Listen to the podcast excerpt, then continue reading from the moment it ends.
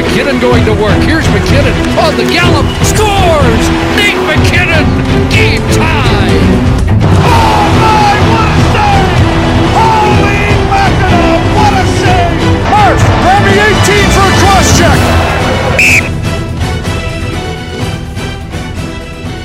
Köszöntjük hallgatóinkat, ez itt az Arena 4 csatorna hivatalos NHL podcastjének, a Crosschecknek a negyedik adása. Engem Palotai Barnabásnak hívnak, és szokás szerint itt van az éterben társ házigazda Jani Szabolcs. Hogy vagy, Szabi? Jó vagyok, köszönöm szépen. Üdvözlöm a kedves hallgatókat ismét. Te hogy vagy? Á, egész jól, köszönöm szépen. Mm, Már csak azért is, mert nagyon sok minden történt, amiről lehet beszélni, és fogunk is beszélni a legutóbbi adás óta. Volt egy draft, meg kinyitott a szabadügynök piac is, rengeteg esemény volt, úgyhogy lesz miről beszélni, és hát vágjunk is bele.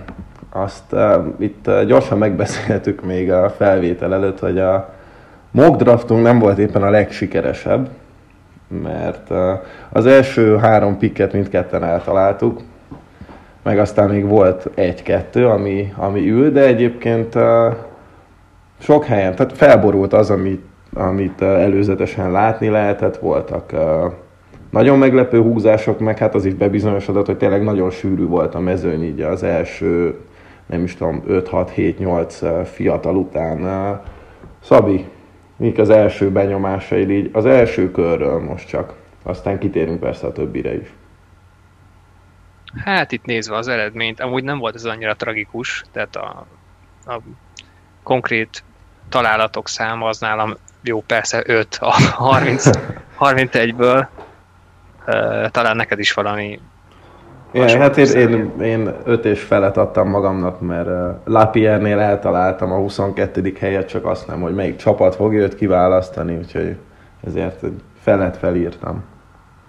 Igen, nekem is az első három, és Drysdale, és azon kívül még akinek egyébként azóta egyre jobban örülök, az a Toronto saját pikje, Rodion Amirov.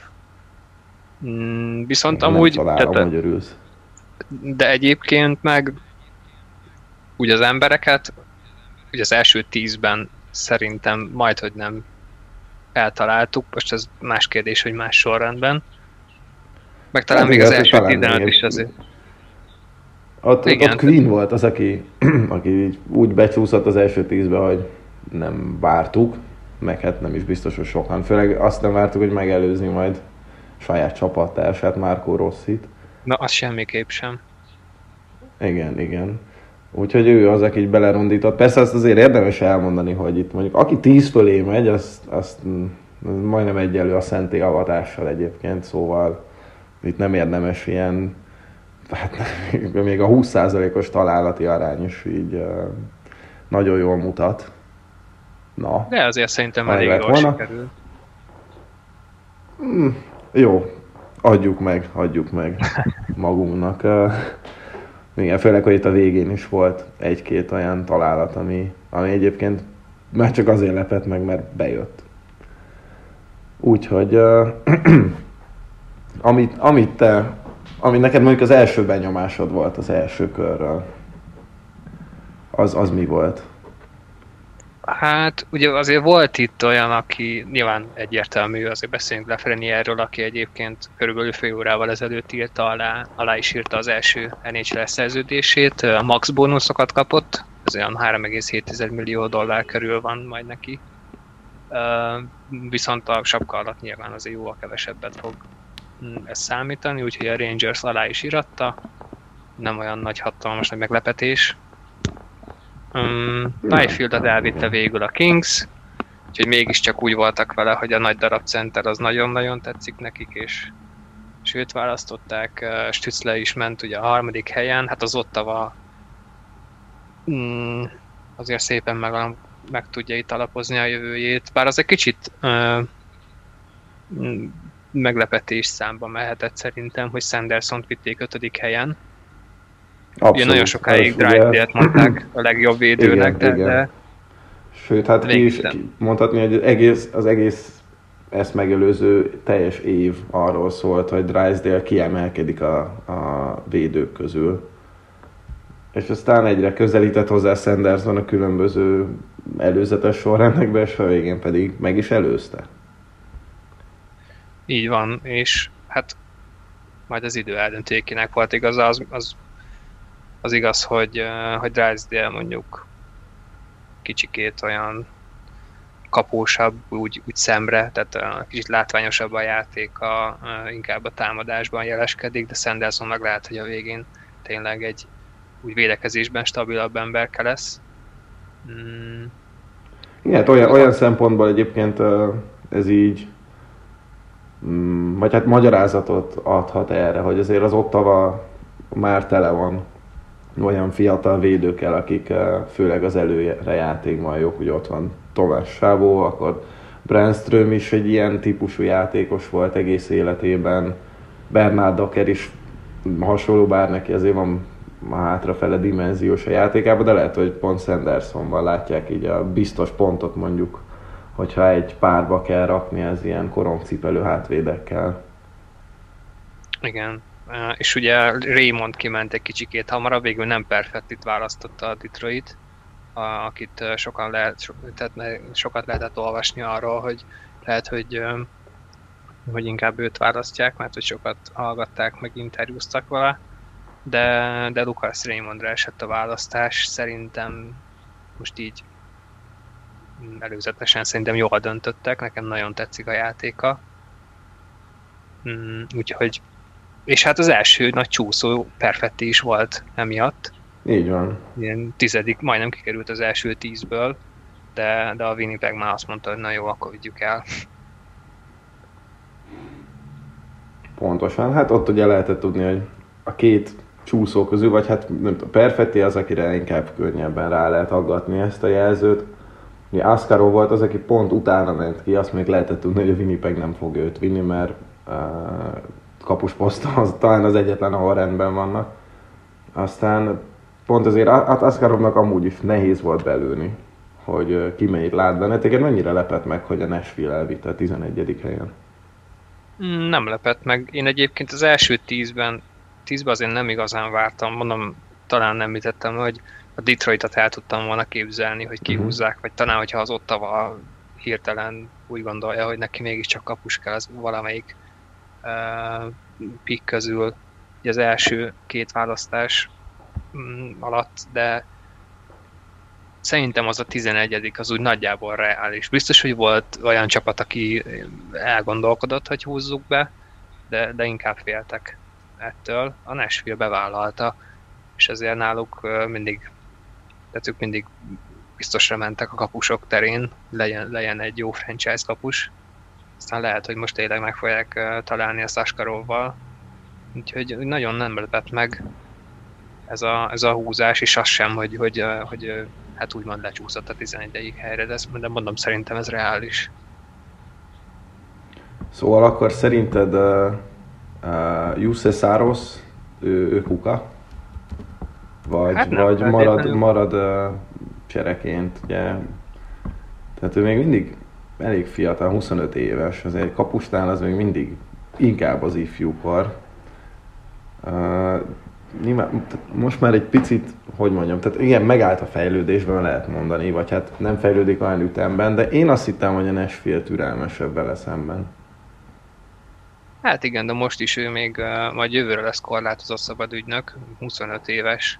Szerintem pont az akkora, amikor ő még úgy be tud vállalni egy, egy három-négy évet, amíg Askarok biztosan beérik, és mm. át tudja majd venni a helyét. Úgyhogy szerintem ez nagyjából pont ilyen ideális így, így a váltásra majd, hogyha Askarov oda kerül. Ha meg nem, akkor meg lehet, hogy Szarosz marad az első számú kapus Nashville-ben, mert azért akármennyire tehetséges Askarov, hát ugye arról beszéltünk múltkor, hogy semmi sem száz százalék a kapusoknál, de igen, több mint valószínű, hogy azért ő be fog válni, de tehát nem, nem száz százalék ez. Engem azért egy picit megleped már, persze így, tehát van benne logika, azok után fel, hogy te ezt így levezetted. Én, én, én, én tényleg, amikor én oda került a pont, hogy akkor Nashville Vász 11. helyen, én sok mindent el tudtam képzelni, őt nem. Maka nagyon szépen eltalálta élőben. Bizony, bizony. Is gratulálunk neki. neki. Igen. ő megmondta. Úgyhogy neki is volt azért pár találata. És hát utána volt a, vagy hát utána következtek azok a húzások, hogy ott már ott tényleg csak a, hát legalábbis a mi szempontunkból, vagy a mi listánk szempontjából inkább már csak így a rábökés és a tippelés ment, és nem a, nem a ráció. Neked mi volt a, vagy melyik, melyik húzás volt a legemlékezetesebb, és miért Amirov? Hmm. Előtte még azért szépen beeltettelek Lundellel. nem jött el végül.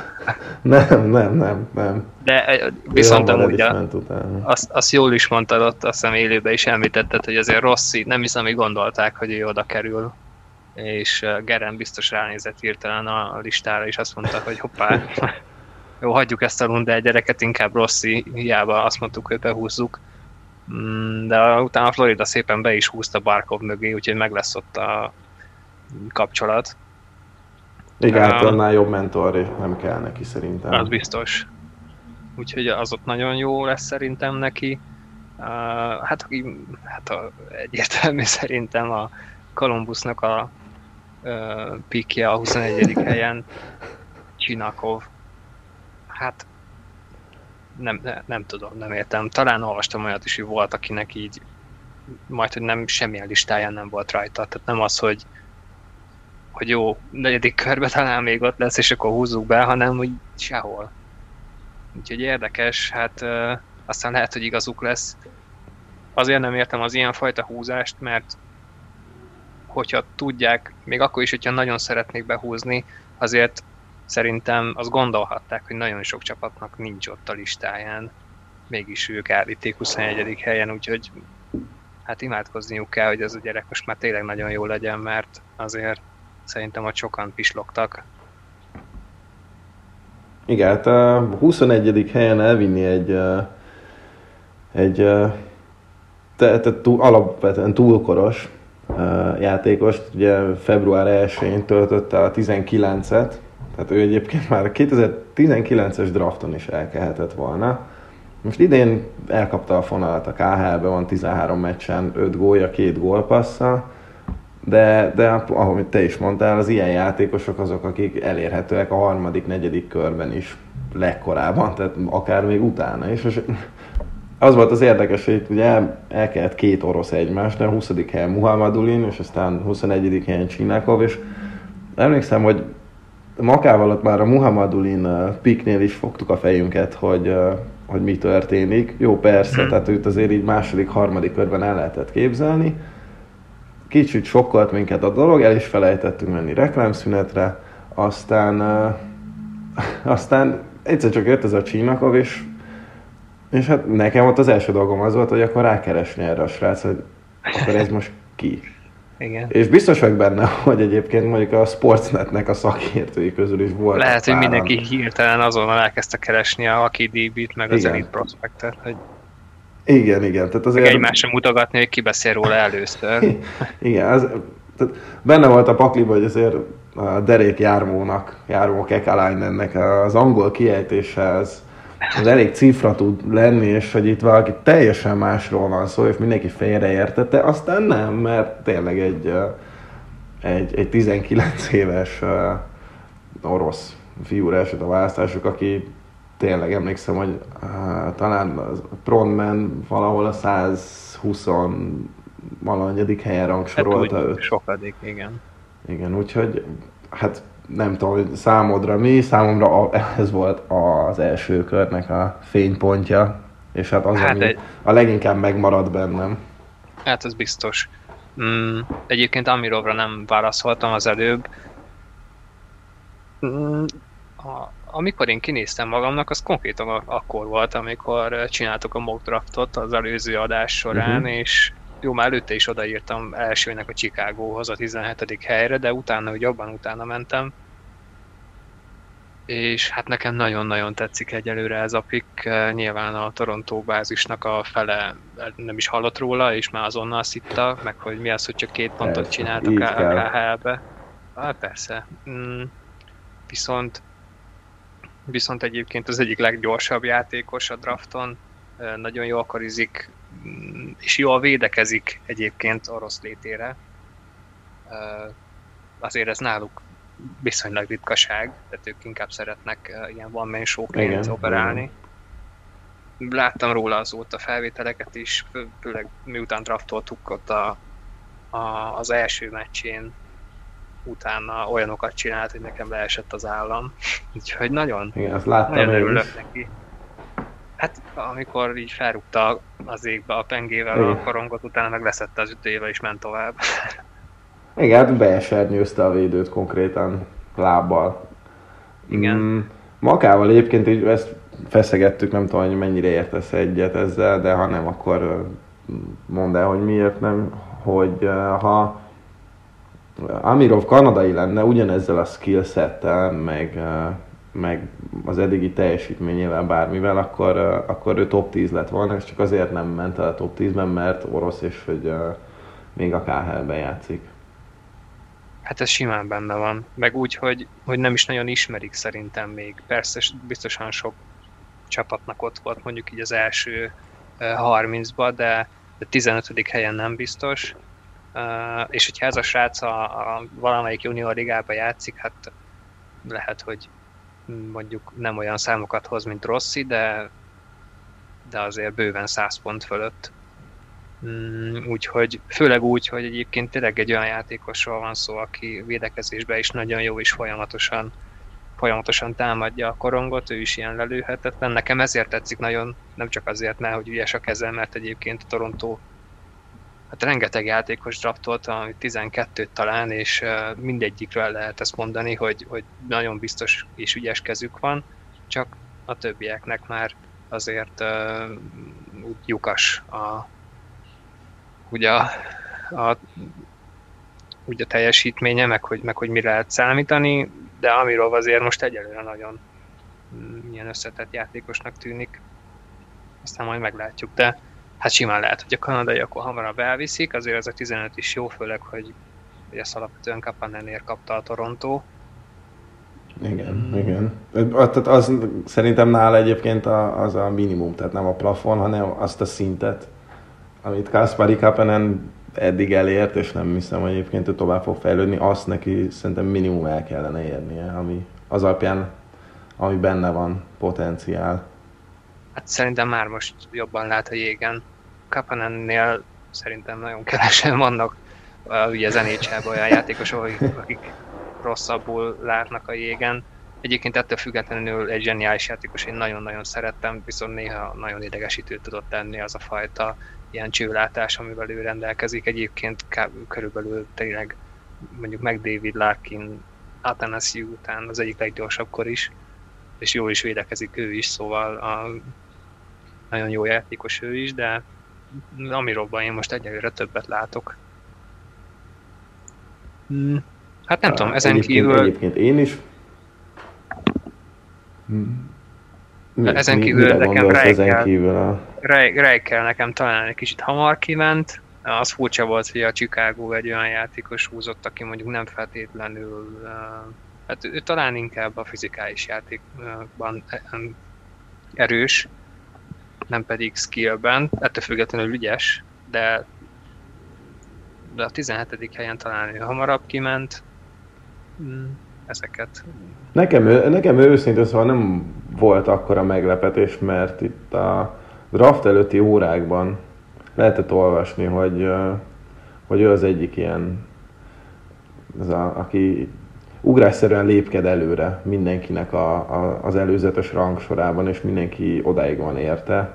Úgyhogy az, hogy top 20-ban elment, az igazából hát ennek a betetőzése volt gyakorlatilag. Ő ilyen 20 közepe végéről indult, mondjuk egy pár hónappal ezelőtt, de aztán tényleg mindenki annyira jó véleménnyel volt róla, hogy, hogy szerintem ez, ez valamilyen szinten papírforma volt nála.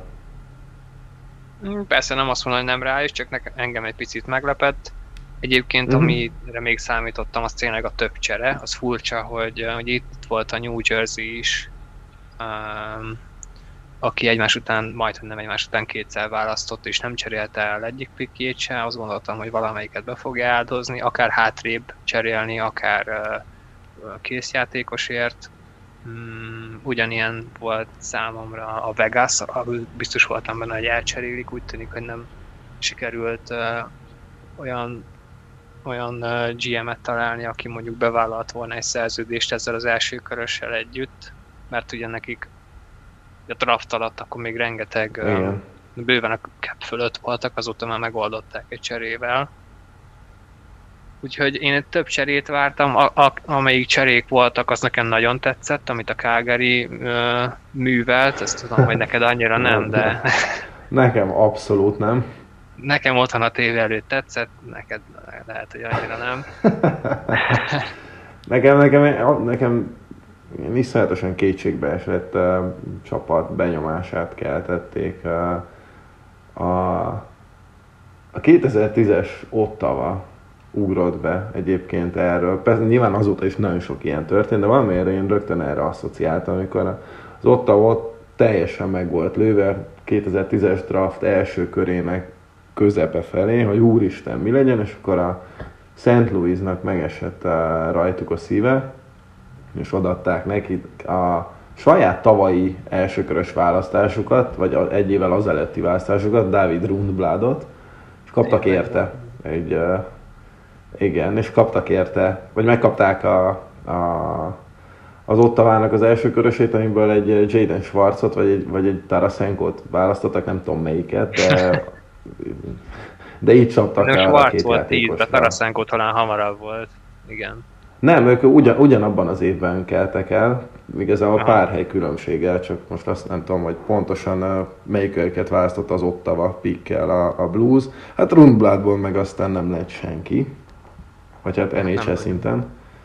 Pedig akkor egyébként abban az évben 20 évesen hátvédként pont per meccs volt a svéd ligában, vagy egy 19 évesen, úgyhogy az, akkor ott abszolút nem nézett ki egy, egy rossz cserének, aztán hát valahogy máshogy alakult, mint amire mindenki számított.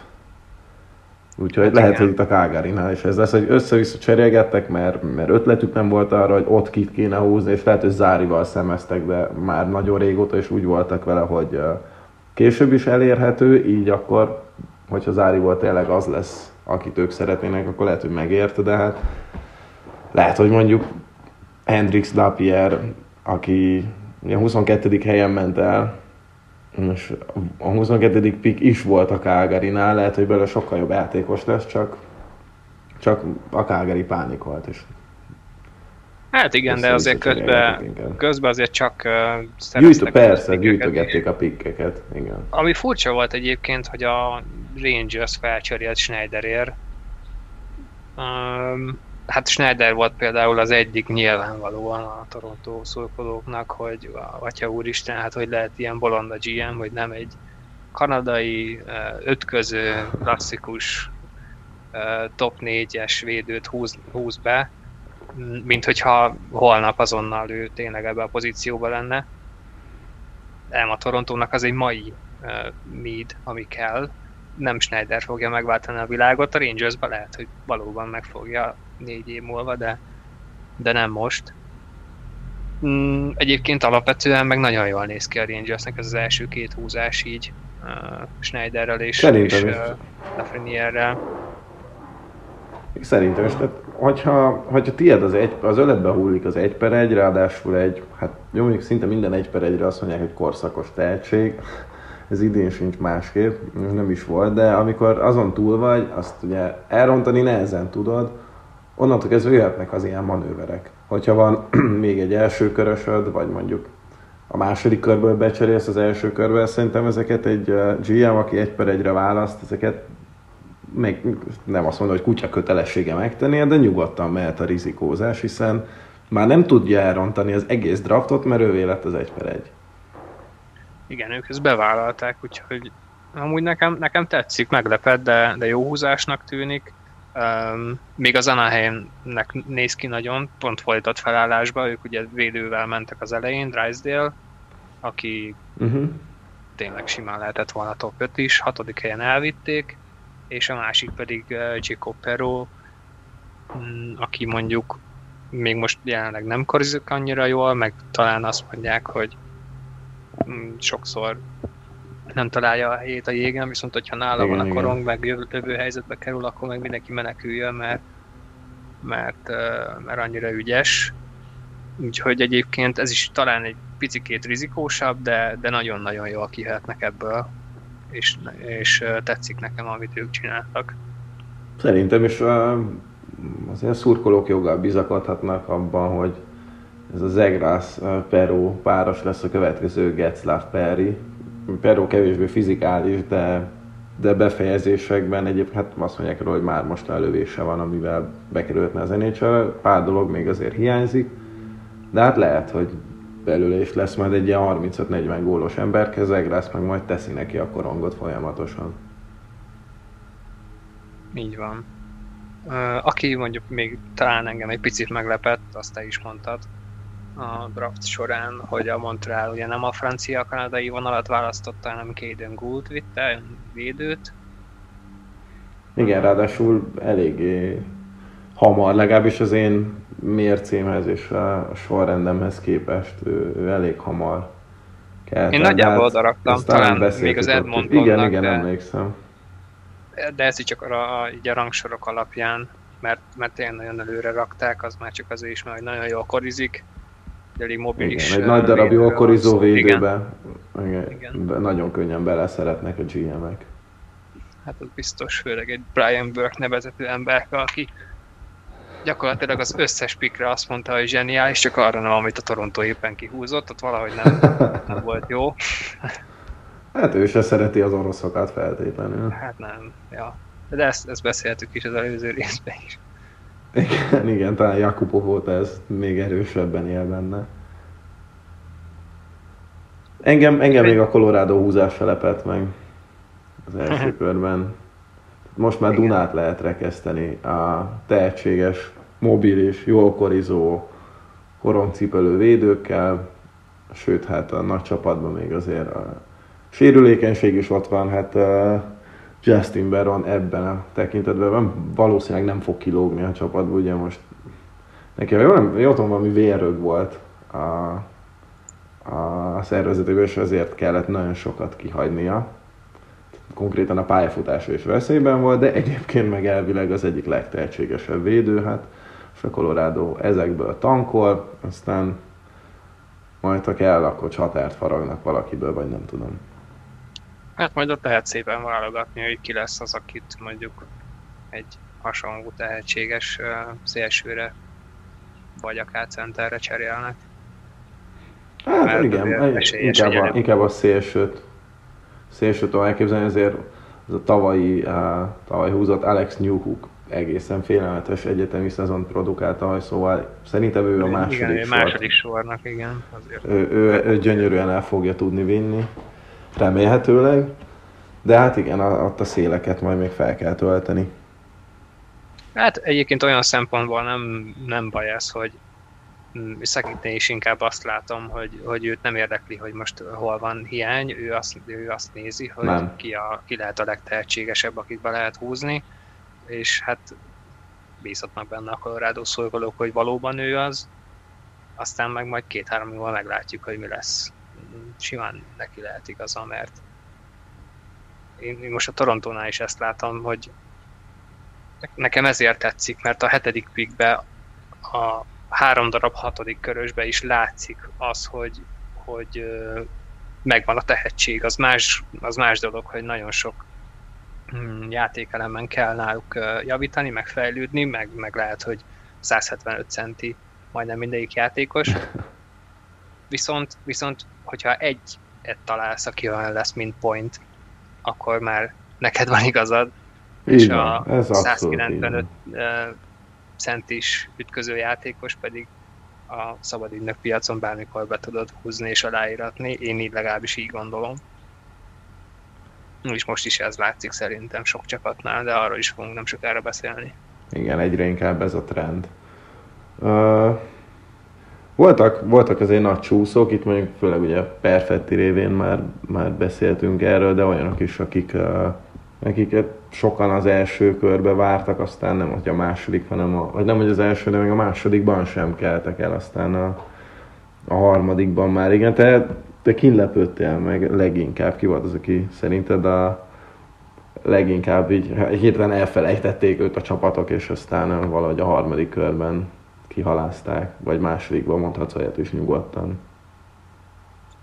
Hát, um, aki így hirtelen eszembe jut, talán Miszak is egy kicsit csúszott. Uh-huh. 48. helyen vitték el. Uh, Poirier abszolút, nagyon sokan az első körbe is írták. Igen, igen, igen. Most tudom most, hogy hol ment ki. Uh, harmadik helyen, harmadik 72 ként, igen. Vagy harmadik kör, igen, igen, 72. Igen. helyen. Ugyanilyen volt Lucas Cormier, ő is a harmadik körbe ment ki. Uh, picivel hamarabb, mint Poirier.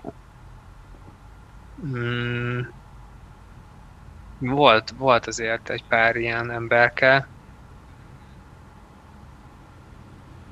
Most közben itt nézem, hogy, hogy miket látok még itt a,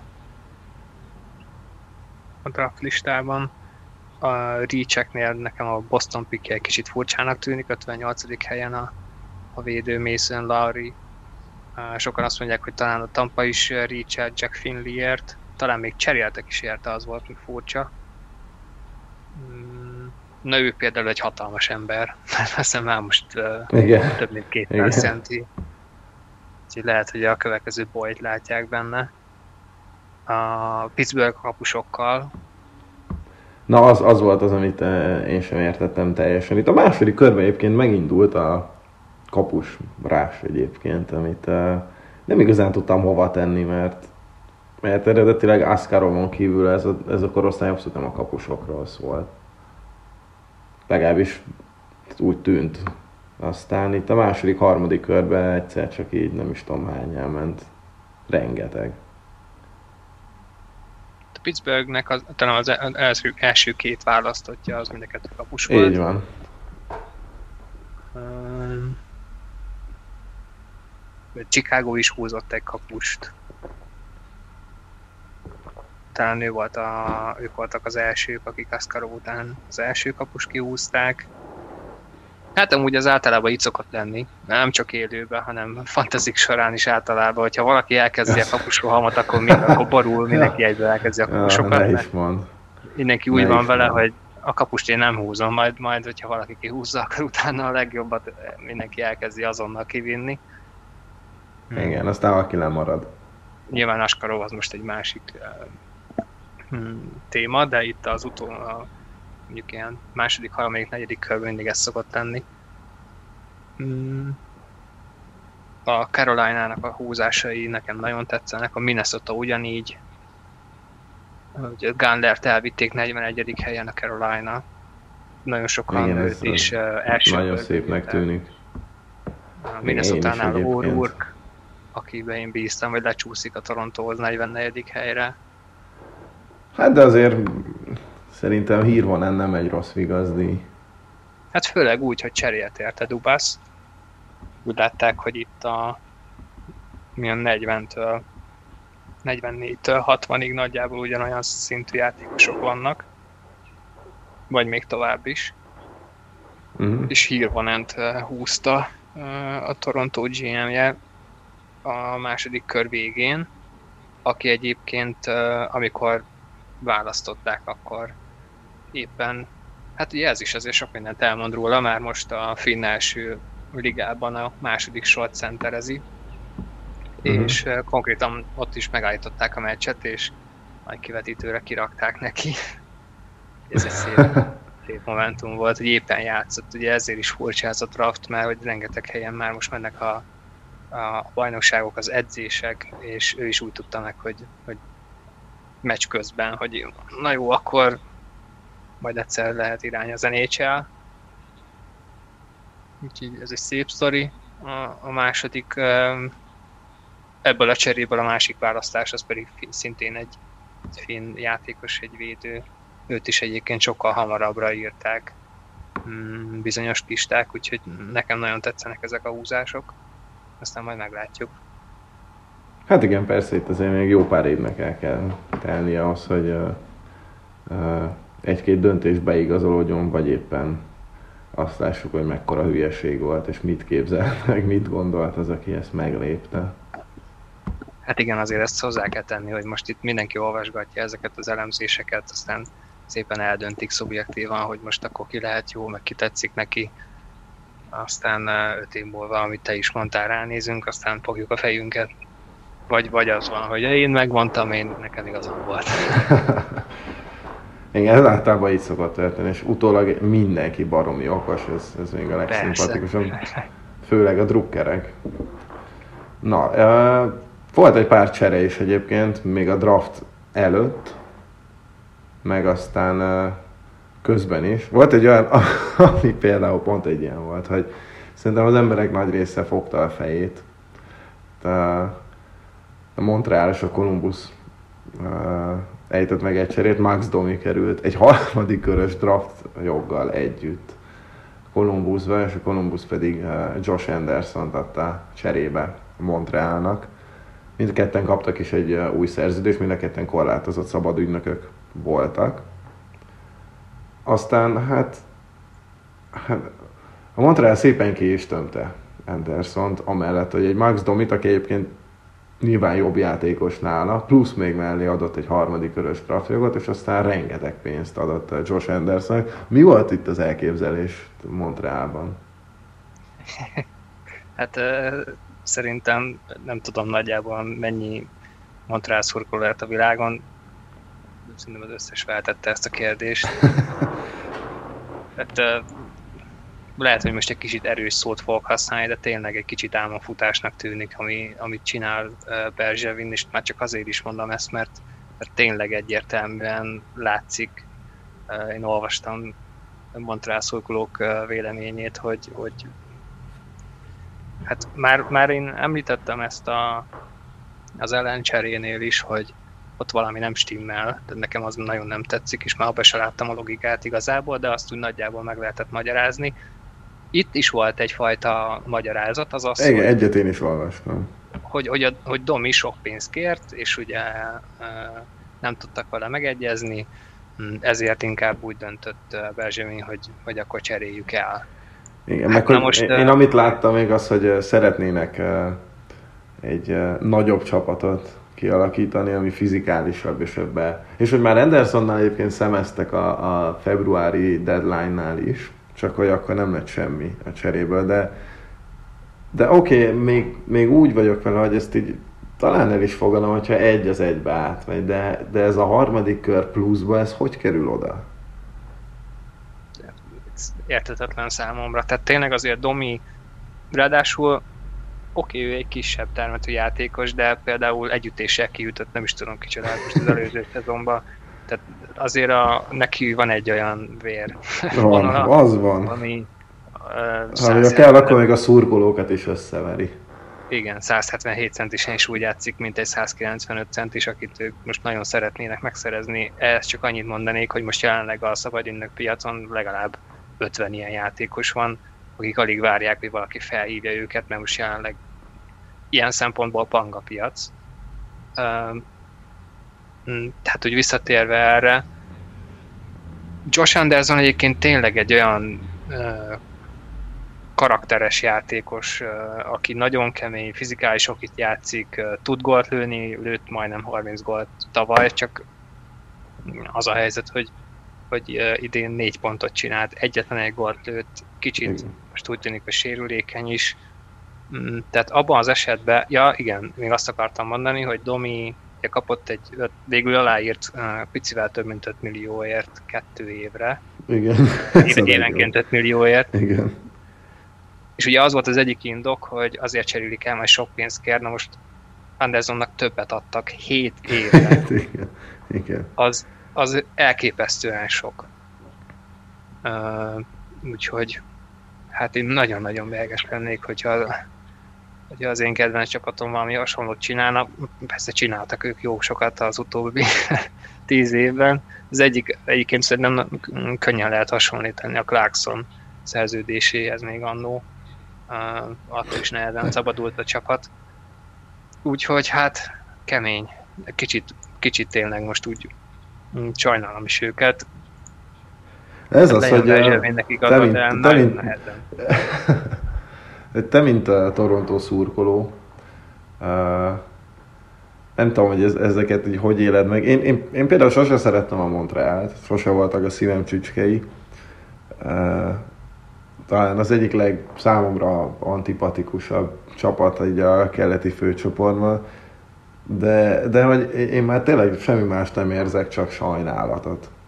Így a, főleg a szurkolók felé, mert mert ez, én, én is én átéltem hasonlót, amikor a 2010-es évek elején a Colorado-t építették le szisztematikusan, uh, hasonlóan hajmeresztő cserékkel. Hát uh, nem egyszerű, nem egyszerű ezeket bárhogyan is megemészteni. Úgyhogy mm, tényleg a koncepció sem látszik.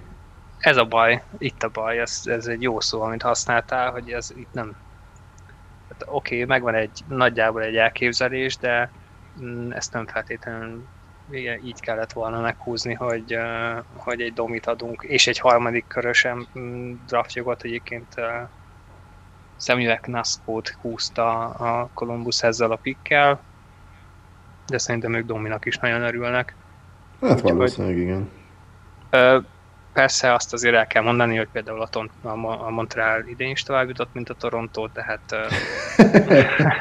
Igen, csak Price egy, most már eléggé közel van neki a nyugdíjazás, úgyhogy nem lehet mindig azt, hogy ja, amúgy nem vagyunk mi rosszak, mert ott vagyunk a playoffban, meg tovább jutunk, aha, csak ez idén kellett egy rendkívül motiválatlan Pittsburgh, meg egy eléggé jó formában védő Carey Price. És ilyenkor ezek az eredmények nagyon csalókák, és meg tudják vezetni még, a, még konkrétan a döntéshozókat is. Hát igen, úgyhogy mostanában Berzsévinek eddig is voltak csúnya húzásai, most szerintem ez az utóbbi két csere ez, ez nagyon nem néz ki jól most nekik. Viszont egyébként nem húztak olyan rosszul a drafton, van hely nekik a sapka alatt, próbálták most Simons is meg, megszerezni, aztán végül maradt ő, inkább Torontóba ment kevesebb pénzért, mert azért mégiscsak a szülővárosában volt lehetőség játszani. Hát majd, majd meglátjuk, hogy mi lesz náluk, de, de érdekes a, a GM ténykedése. Igen, ez azért így rendesen megalapozta már a draftot is, meg a hangulatot is. Ugye volt ott még két olyan csere, amit mi felírtunk, és foglalkoznánk az ügye. Az egyik ez Lias Anderson, akit a Rangers még 2017-ben az első körben húzott. És aztán ott, ott valami nagyon ment a játékos és a klub kapcsolatában, ő hazamenekült utána Svédországba, és meg azt is kijelentette, hogy soha többé nem játszik a Rangers mezében, aztán végül egy második körös draftjogot kapott érte a Rangers a Los Angeles-től.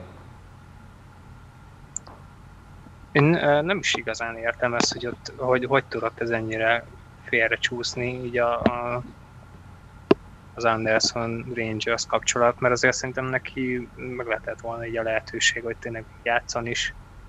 Mm, nem volt, tehát most egyáltalán nem mély ez a Rangers már évek óta lehet, hogy ez fájt neki annyira, hogy, hogy nem kapott akár lehetőséget. AHL-be szerintem azt, azt nem szerepelt ő korábban. És hogy most hát végül is egyébként a, a Los Angeles ebből nagyon jól kivett, ebből is egyébként. De ami egyébként náluk megy mostanában, az meg az meg nagyon komoly építkezés, és nagyon tudatos és szép, amit ők, amit ők csinálnak egyrészt a pikkekkel is, uh, például is egy, szerintem egy nagyon jó csere lehet, mert azért Anderson valószínűleg nem felejtette el hokizni, ott van a tehetség, nem véletlenül volt ő top pick, és úgy gondolták, hogy bevállalják ezt, főleg úgy, hogy több pickjük is volt most a, a drafton. A Rangers pedig Igen, bár azért, a, azért Andersonnál azért nagy, nagy gondok vannak a fejben, legalábbis uh, tehát eddig azért több ilyen több ilyen jelet is, vagy erre utaló jelet láttunk. Ugye van ez, hogy tehát konkrétan te 20 évesen már egy, hát így a, az NHL egyik legértékesebb franchise-át akarod irányítani, és te nem akarod, nem akarsz beállni a sorba, és nem fogadod el, hogy nem te leszel rögtön a csapat legnagyobb sztárja, meg hát ugye volt egy még ezelőtt egy ominózus eset, amikor a 2000 18-as a U20-as VB döntőben kikapta Kanadától, akkor ő volt az a játékos, aki fogta az ezüstérmet, és így egy mozdulattal, amikor átvette az érmet, akkor felhajította a lelátóra. Tényleg. Igen. És az Így megmaradt eset, arra nem emlékeztem, hogy ő volt, de volt igen egy ilyen botrányos eset. Hát... Igen, igen, úgyhogy uh, itt, itt, itt vannak uh, alapvető gondok a kudarc kezeléssel mondjuk, vagy hogyha valami nem úgy alakul, ahogy ő azt uh, megálmodta, vagy szerette volna. Úgyhogy persze, tehát nyilván egy, uh, egy nagyon tehetséges fiú, de, de hogyha ha nem tudják megzabolázni, akkor könnyen elkallódhat. Most a, a, nem a Rangers, a Kings foga, magára fogadott, és befektetett egy második körös piket, ami egyébként egy első körös tehetségért nem olyan rossz ár. Csak hát itt bizony meg kell őt nevelni. Hát igen, mondjuk így New York után nem biztos, hogy Los Angeles lesz az a város, ami megneveli. Igen. Bárhogy itt tényleg csak a városról beszélünk, de, de hát ha fog nekik ez sikerülni, mert hogyha igen, akkor viszont nagyon nagyot húznak vele. Abszolút, abszolút. Hát ugye ezen kívül, ami még nagyon hasonló sztori tud lenni, például az egyik Good Branson, a másik pedig Ryan Murray, mind a ketten egy ötödik körös draftjogért keltek el itt a, a draft előtt. És hát mind a, mind a ketten. Az egyik top 5 pick volt, talán mind a kettő. Három. Az egyik... Uh... Egyik harmadik, a másik negyedik talán. Vagy második. Második. második. Good Branson volt, az 2010-ben volt talán ő a harmadik. Az első igen, védő mert... volt, Hall és Szégén után, aki elkelt, szörnyű. És, és igen, Murray, Murray pedig, pedig 12-esen volt második. Igen, akire, ha jól emlékszem, akkor ott volt az, hogy az Islanders az összes draft jogát felajánlotta, azt, azt hiszem a Columbusnak az 1 per 2-ért. Igen, az összeset. Csak hogy megszerezzék Ryan Murray-t, és Ryan Murray jelenleg nem tudom, hogyha egy ilyen tucat hátvédet kéne mondanom az nhl akkor az ő lenne, mert semmi különöset nem csinál, és még a neve is full átlagos. Nagyon érdekes, hogy ő mennyire elkallódott egyébként tényleg, mert a Kanadával egy, a junior VB-ken nagyon ügyes volt, mm, Toronto is gondolkodott rajta, hogy talán őt húzzák, de aztán végül elvileg, hogy ha oda jutottak volna, hogy ővék az egy per egy, akkor is Riley-t húzzák végül annak Igen, ezt a Burke egyébként ezt szerette hangoztatni, hogy náluk Riley volt a listájuk élén. Igen, egyébként, hogyha nagyon új listát akarunk csinálni arra a draftra, akkor valóban lehet, hogy ő lenne az 1 per 1-es, vagy valami nagyon szoros versenyben. Hmm. Igen, ez egy nagyon gyenge osztály volt. Igen. Hát akkor is nem kapott azért, egy 1 per 1-et. A Riley nem egy rossz védő. Igen, igen. Úgyhogy... Na, és volt még itt, volt még itt csere. Uh, Matt murray végre sikerült eltakarítani Pittsburghből. Ki nyert két kupát a csapatnak. Mm. És hát ott azt lehetett hinni. Miatt áldozták fel ugye Fleurit a, az expanziós drafton, akire ugye le is csapott a Vegas. És nagyon úgy aki, aki azóta ugyanakkor a kúp. Így van. Igen. Igen. És akkor azt lehetett, hogy itt van ez a srác, ez már fiatalon kétszeres kupagyőztes, és aztán sajnos ő fiatalabb, mint a csapatnak a nagy része, úgyhogy uh, én egyébként nagyjából meg tudom érteni, hogy neki miért esett vissza azóta a teljesítménye. Nagyon nehéz egy jól lakott csapat mögött védeni. Ráadásul ő ugye elveszítette az édesapját, és uh, igen, igen. És, hát és azt, aztán... azt tudjuk, és abból, ő nem, és abból nem is csinált uh, titkot egyébként, hogy ő azt, azt iszonyatosan nehezen dolgozta föl, talán még nem is tudta teljesen. Viszont uh, Ottavában egy, egy új kezdet, az most lehet, hogy kapura fog neki jönni. Az utcán nem kell majd koldulnia, mert az Ottava rendesen kitömte, ugye a csere után azonnal Mennyit is kapott? 6 egész? Több mint évre? 6 milliót. 6, igen, több mint 6 milliót. Uh, igen. Hát lehet, hogy ennél a... 6 és, 6 és negyed milliót kap évente, ja, de csak, csak 4 évre, 4 évre, de hát még mindig csak 26 éves, azért már beszéltünk Száros esetében is arról, hogy 30 alatt egy kapus az még szinte siheder. Igen, Úgy, mondjuk ez a pénz, ez lehet, hogy a én, én, én nekem... Stützle hát.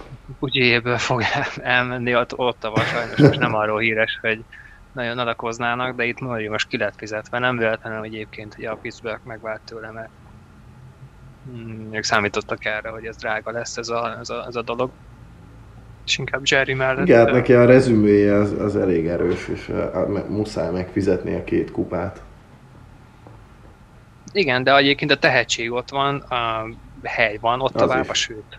Sőt, hát nekik ez volt az egyik cél, hogy elérjék a, a sapkának az alját, mert ilyen is, akármilyen furcsa, ilyen is van.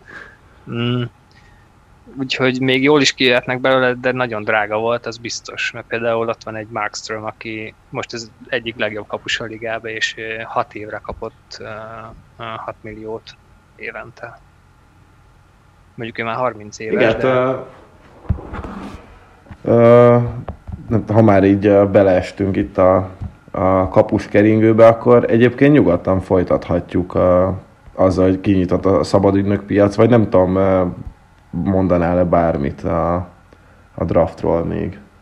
Mm, inkább az, hogy egy-két csere volt itt még, vagy nem csere, mert nagyon sokáig például arról volt szó, hogy hogy uh, Olivier Ekman Larson volt olyan kedves is, azt mondta a Phoenixnek, hogy csak két csapathoz hajlandó menni. Uh, úgyhogy próbáljátok meg ezt a cserét. Ráadásul utána még azt is mondta, hogy ezt egészen péntekig tehetitek meg, hogyha addig nem cseréltek el, akkor én eddig utána maradok. Úgyhogy... Na, na ez az, amit én nem kicsi, Kicsit se kötötte meg szegény GM-nek a kezét, aki igen. egyébként most jött bele ebbe a székbe, mert most lett új GM igen, a igen. vagy az Arizonának, bocsánat. Tehát én, én ezt nem értem, hogyha én nagyon elvágyódok valahonnan, és tényleg a hátam közepére kívánom a csapatot, aminek amúgy a kapitánya vagyok, akkor én nem szabok ennyire szűk határidőt. Lehet, hogy mondjuk nem tudom, azt mondom, hogy gyerekek, edzőtáborig léci küldjetek el, vagy oldjátok meg, csak ne itt kezdjem a következő szezon, de ez, hogy a szabadügynök piac nyitásáig, ez, ez nekem egy kicsit fair, de vagy nem tudom, hogy hogy, hogy nem tudom, hogy ezzel mi volt a célja, hogy behisztizik, hogy jó, akkor maradok, hogyha nem sikerül ahhoz a két csapathoz elcserélni, akit én szerettem volna.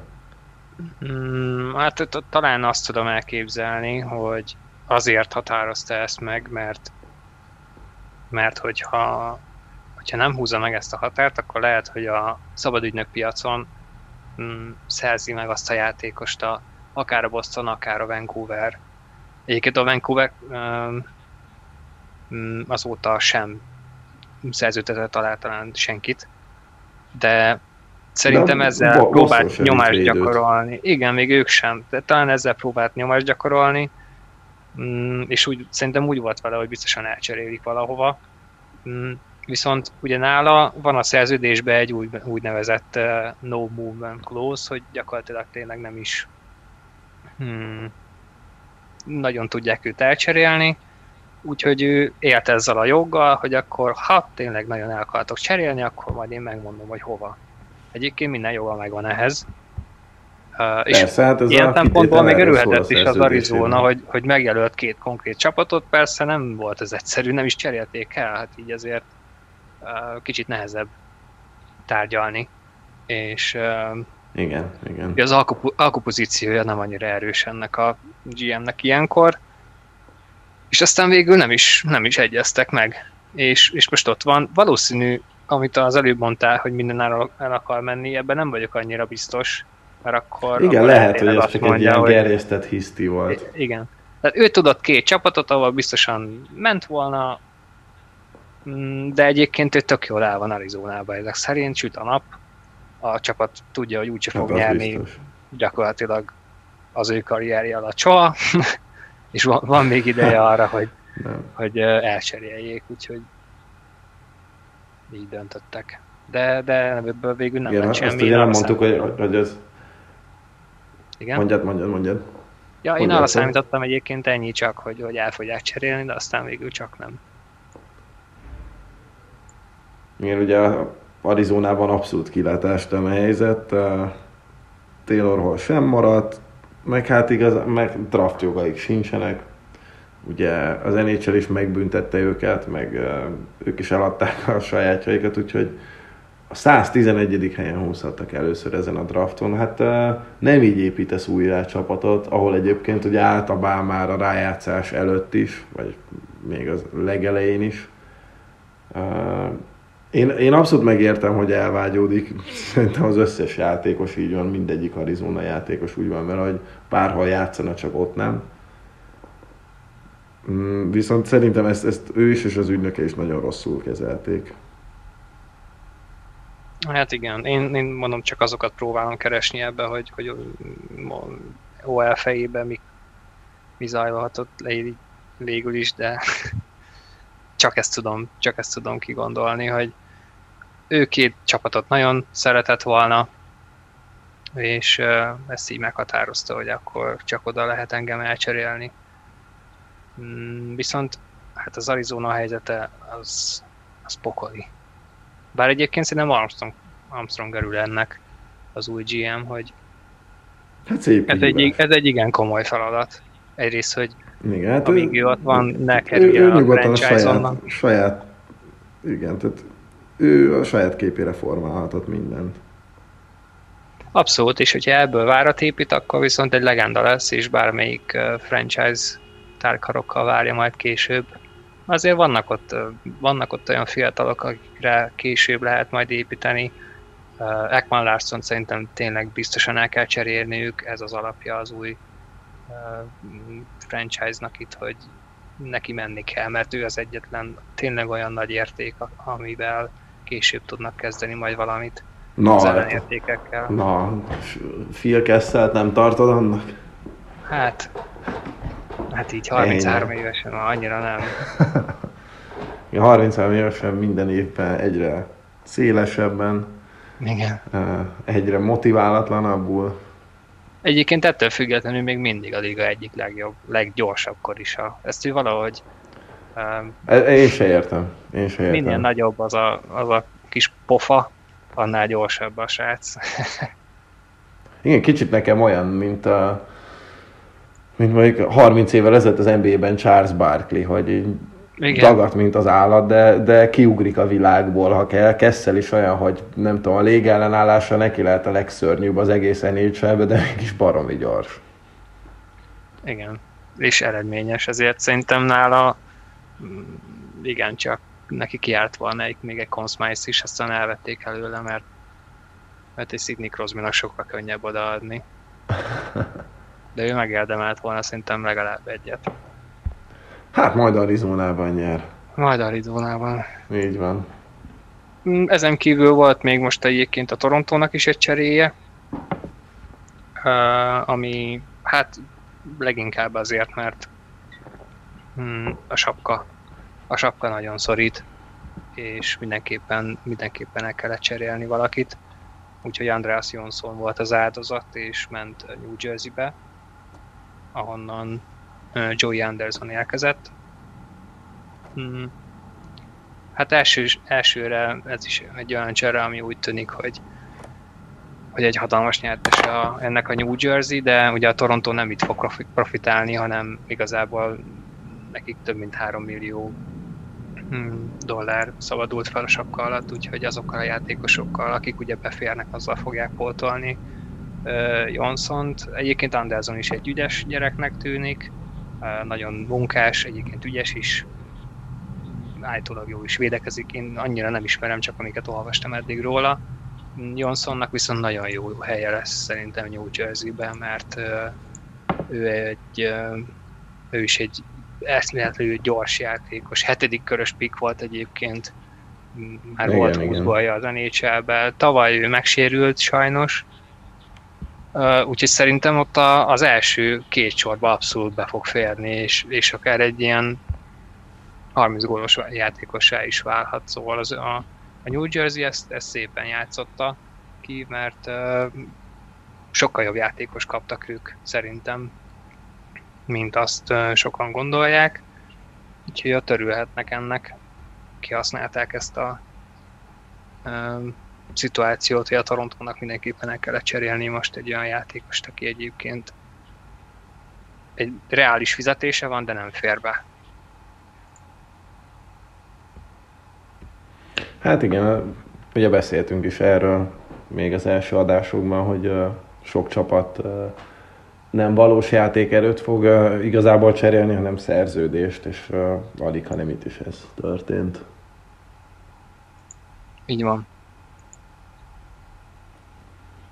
Ja, hát volt, volt egy olyan cserés, ami, ami meg nekem nem esett annyira jól. Colorado elcserélte Nikita Zadorovat Chicagóba, és Brandon Szád érkezett helyette. Én uh, uh, nem voltam érte, vagy Szádér soha nem voltam oda. Uh, Zadorovot viszont nagyon szerettem, és szerintem az összes Colorado Drucker nevében beszélhetek, mert uh, ő még, ő még azért hát a régi idők nagyon szeretnek az öregek ezzel dobálozni, de ők a, a régi, vagy ő a régi idő hokját azt még mindig képviselni tudja. Az egyik legtöbbet ütköző játékos, ráadásul az egyik leg, legnagyobbakat is ő ütközi, szóval nem csak így uh, oda teszi a testét, aztán lesz valami, hanem ő le is bontja az ellenfelet elég rendesen. Mm. Mert ha, ha jó napja van, akkor talán a vagy jó időszak, akkor az NHL egyik legjobb ilyen uh, házőrző védője, csak sajnos nagyon hullámzó a teljesítmény, és hát ahogy alakul a Colorado védelme, ő lett az egyik beáldozható ember. Hát helyette ugye Szád jött, én nem, én, én tényleg elfogult velük Zadoróval kapcsolatban, nekem volt szerencsém találkozni is vele, és egy, egy nagyon-nagyon jó fej, srácot ismertem meg az ő személyében. Szádnál pedig csak az egyre inkább romló teljesítményt látom. De tény, hogy, hogy mélyíteni kell Colorado-nál a csatár szekciót, és azért Szád ráadásul nem is a, a rutintalan fajtából érkezik, hanem ami azért nyeregetett is Chicagóban elég szépen, úgyhogy ez még akár jól is elsőhet, sőt igazából ráció bőven van benne, mm, tényleg ez egy win-win lehet mindkét csapatnak, ettől függetlenül én, én tényleg baromira sajnálom Zádorovot. Mm, elsőre azt mondtam volna, hogy, hogy ez egy olyasmi csere lehet, amikor, mint amikor tavaly Kadri ment a Colorado-ba, ugye neki is elrültetek annyira. Hát én nem. Arra emlékszem, nem. de közben azért szerintem abban megegyezhetünk, hogy most sok Colorado szívéhez nőtt. Így van. Így van. Hát, uh, kivéve mondjuk a szezon utolsó meccsén, ahol két gólt kapott róla a csapat, és, hát igen. és el, el is ment rajta az egész playoff, úgy, ahogy van. Tehát, Na, de legalább felépített, el. Igen, igen, ez fura is volt, meg hogy tudom, annyi gólt lőtt a playoff, csak ebben a playoffban, mint Torontóban összesen, vagy valami ilyesmi. Szóval persze nyilván összességében az ő játéka is pozitívum volt, és hát sokkal jobban bevált, mint a Torontónak Berry. Na, az biztos. muszáj nem volt is, megemlíteni, nem, nem, muszáj volt. Nem is róla akartam beszélni, egyébként én beszéltem később róla a szabadügynökök kapcsán, de ugye Szád, hát ezt mondtam volna, hogy egy kadri szituáció, amíg most gyorsan meg nem néztem az ő helyzetét, hát jó sokat mm, viszel már most a sapka alatt, 5 millió Igen. dolláros szerződése van, és az a baj, hogy ez év végén szabadügynök. Igen, ez, igen. Ez a, ez a nagyobb probléma, hogy a Kadri úgy került Colorado-ba, hogy akkor egy három éves élő szerződése volt, ráadásul árérték arányban szerintem az egyik legjobb szerződés a ligában. Abszolút. Na most szállt, hogyha oda kerül McKinnon, vagy, vagy egy olyan emberke mellé, ahol most még tényleg eredményes is lesz, hát nem lesz egyszerű ott megtartani. Viszont ettől függetlenül egy Zadorovot szerintem könnyen lehet pótolni most a szabadügynek piacon. Vannak azért ott még mindig olyan emberek, akiket akik hasonló játékot képviselnek, és uh, olcsóban alá lehet iratni. Viszont az tény, hogy ő meg még valahogy még mindig um, korlátozó szabadügynök, még így 27 évesen is. Igen, igen, igen. Mm. Nyilván szerencsésebb lett volna ezt helyzetébe is, de de ő már, ő már bőven nem az.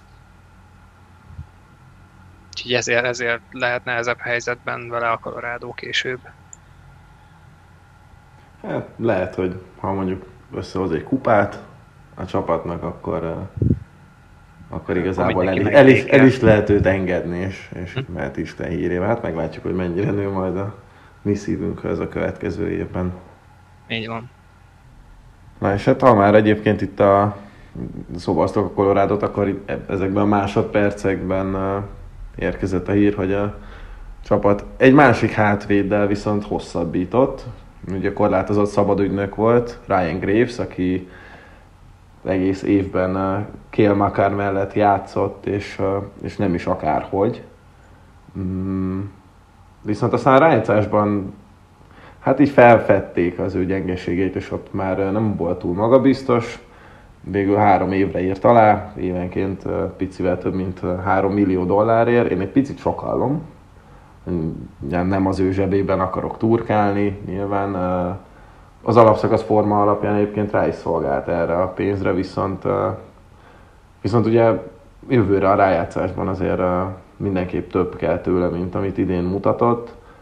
Meg hát ugye ő végzett a plusz-minusz lista élén az egész nhl ami egyébként talán nem véletlen, bár amikor ezekről beszélünk, akkor nekem mindig Andrei Mészáros jut eszembe, aki, akiről ez szintén elmondható, és, és hát azért ő se volt egy uh, elit játékos, úgyhogy ez csalóka is tud lenni. Graves tényleg azért uh, vígan megél, megélte azokban a pontokban, amiket mondjuk Makár vagy McKinnonék szedtek össze, és néha neki is csúrán cseppen.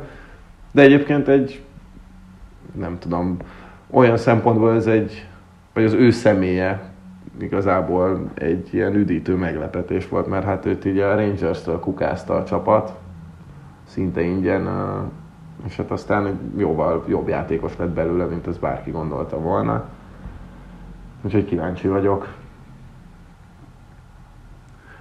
Aztán, hát itt ugye hát, már belementünk a... Mondjad, mondjad. Ja, csak így a plusz-minusz kapcsán, egyébként nekem is ez volt az első, ami úgy szemet szúrt nála, de nem tudom, ez tényleg csak az én személyes véleményem, kicsit azt tudnám hasonlítani, mint a, amit már korábban említettem, hogy, hogy, hogy a nagy mm, öregek próbálják ezt a nagy darab fizikális játékos vonalat erőltetni, és hogyha meglátnak egy olyat, hogy valaki 170 valahány centi, akkor már az abból biztos, hogy soha nem lesz semmi.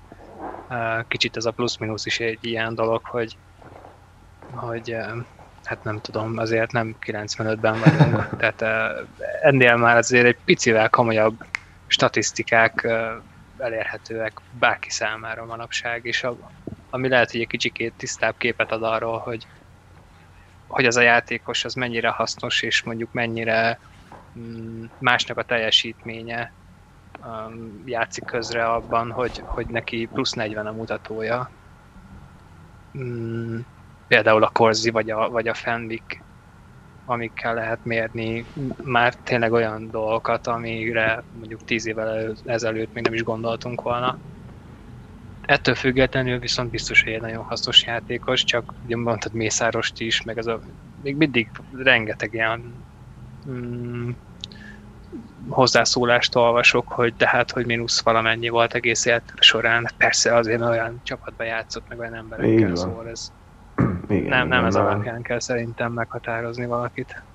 Igen, itt mondjuk amit még nála meg kellett fizetni, az az, hogy, hogy Makárnak tényleg ő, ő lett a, a fix védőpár, és, és Makár talán vele tudott a legstabilabban együtt játszani, és nyilván, hogyha egy csapatnak van egy ilyen védője, egy ilyen tehetsége, mint Makár, akkor, akkor itt arra is figyelni kell, hogy ő, ő komfortosan érezze magát bármikor a jégen, és hogyha mondjuk előre megy, és ő vezet egy rást, akkor, akkor, akkor Graves maradjon és őrizze a házat. De egyébként nagyon sokszor ő is csatlakozott a támadáshoz, ugye lőtte is a gólokat rendesen. Védő Majdnem 10 volt lőtt, azért az komoly. Igen, igen, úgyhogy ugye emberelőnyben ő nem is játszik. Úgyhogy mondom, így első ránézésre picit sok, de csak azért, mert a rájátszásbeli emlékek még élénkebben élnek, mint a, mint a márciusban véget ért alapszakaszé, úgyhogy, úgyhogy ezért bíztam benne, hogy 3 millió alatt meg lehet húzni, de mondom, történtek már ennél nagyobb tragédiák is. Viszont ez sem egy hosszú szerződés, ami most egyébként nagyon-nagyon jellemző a mostani piacra. Sőt, hát mondjuk a három év az még lehet, hogy most még soknak is mondható. De amúgy nyilván nem az. Igen, itt azért nagyon sok szerződést szerintem hát McKinnonhoz igazít szekik, és nem akar sok olyat, ami azon túlnyúlik, mert, mert hát az Isten pénzét is el fogja kérni McKinnon, és, és oda is kell neki adni. Hát meg is érdemli a karolát. meg, meg. De ha már, ha már Kadrinál mondtad, a, igen, a Kadrinál mondtad az árérték arányszerződés, nézem, torony magasan McKinnoné a legbrutálisabb uh, ilyen szempontból. Na jó, de az már, már, már olyan, amikor régen egy uh, GTA-ba beütötted az összes cheat kódot, és akkor kiadta neked az örök élet, uh, golyó, minden. Azt szerintem még ennek, ennél durvább, mint McKinnon szerződése képvisel. És szerencsére ezt még három évig élvezhetjük. Igen, majd utána, bár úgy ki tudja, egy olyan sátnak gondolnám őt, aki nem fogja ezt így megbosszulni, és na most akkor adjatok ide 20 milliót évente. De hát igen, ez most azért egy szép szerződés. Igen, most, most még jól néz ki. Hát ugye, már itt belemásztunk itt a szabad ügynökökbe, uh, vannak itt olyan játékosok, akik uh, hát, csúnya kifejezésre mondva, a cipőjét se köthetnék be, vagy a koriát se, de vagy ugyanannyit, vagy még többet is keresnek nála így a tegnap, tegnap előttől kezdve. És ugye kicsit már, hogy érintettük a kapusokat, ugye Möriről volt szó, de itt egyébként egy nagyon komoly kapuskeringő uh, alakult ki, főleg a, a piacnyitásnak az első napján. Ugye új csapata lett Kemp Távónak, Anton Hudobin maradt végül Dallasban, Markström ment Calgaryba, Holdby ment Markström helyére uh, Vancouverbe, Lundqvist ment Holdby helyére uh, Washingtonba. Mm, téged melyik, melyik kapus igazolás lepett meg a legjobban, és szerinted melyik a legjobb? Mondjuk csapat szempontjából, az adott csapatéval. Mm, hát ugye arról, arra azért lehetett számítani, hogy a kapusoknál megőrül a piac.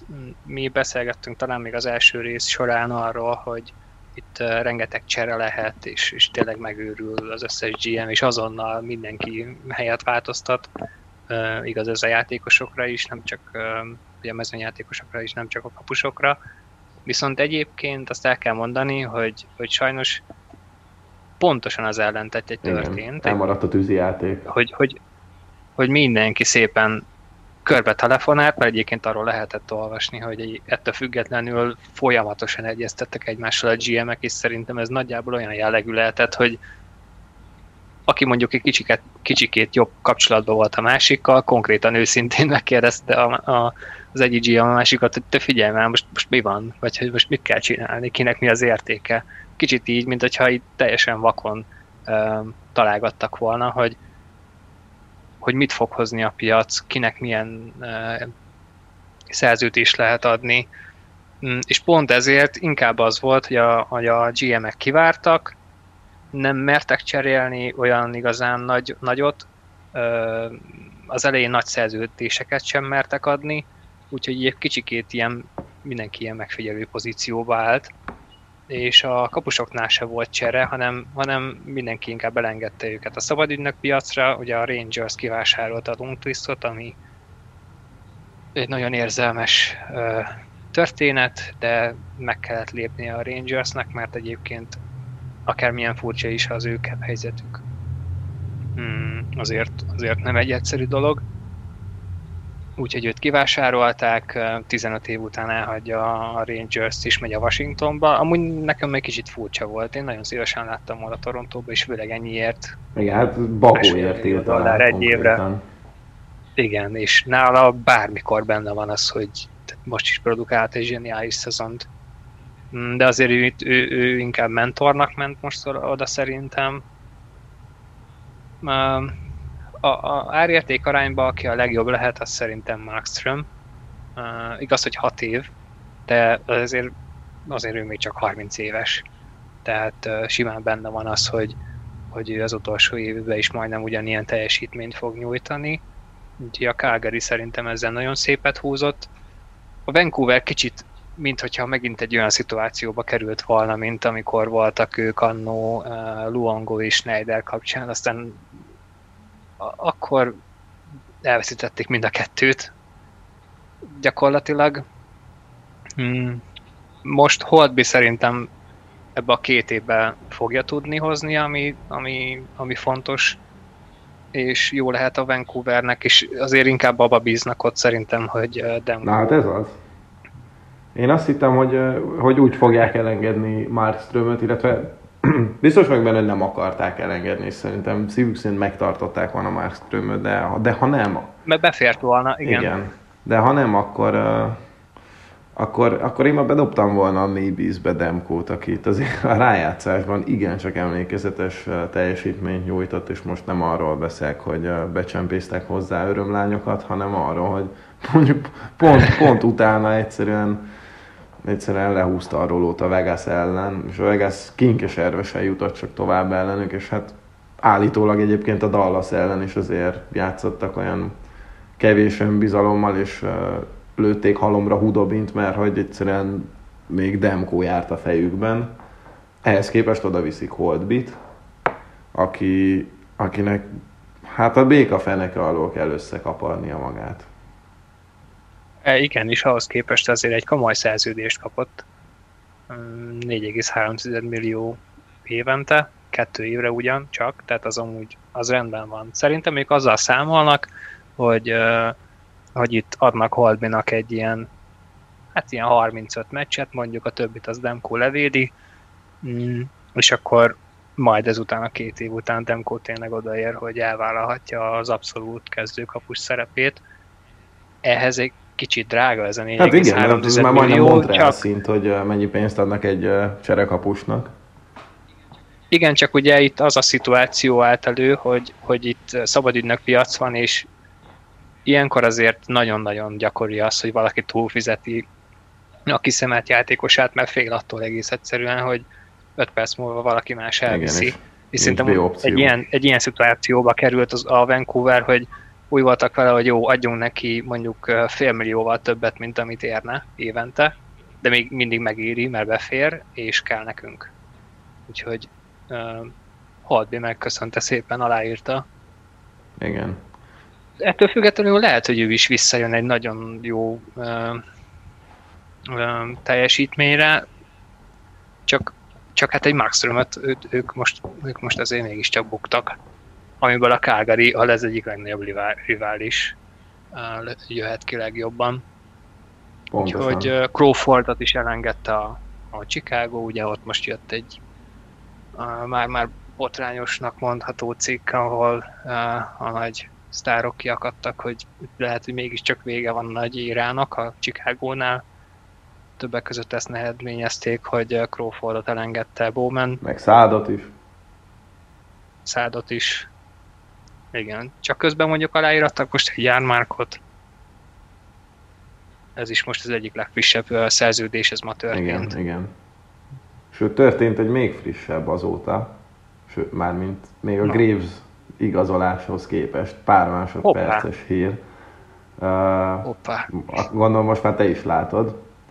Most látom, ha már, igen. Ha már itt megénekeltük a Montreali veszőfutást, akkor szerintem ezért a szerződésért viszont Mark Bergevin azért megérdemel egy fél kalaplengetést, mert négy évre, évi négy és 4 millió, 250 ezer dollárért Tyler Toffoli szerintem egy, egy parádés igazolás.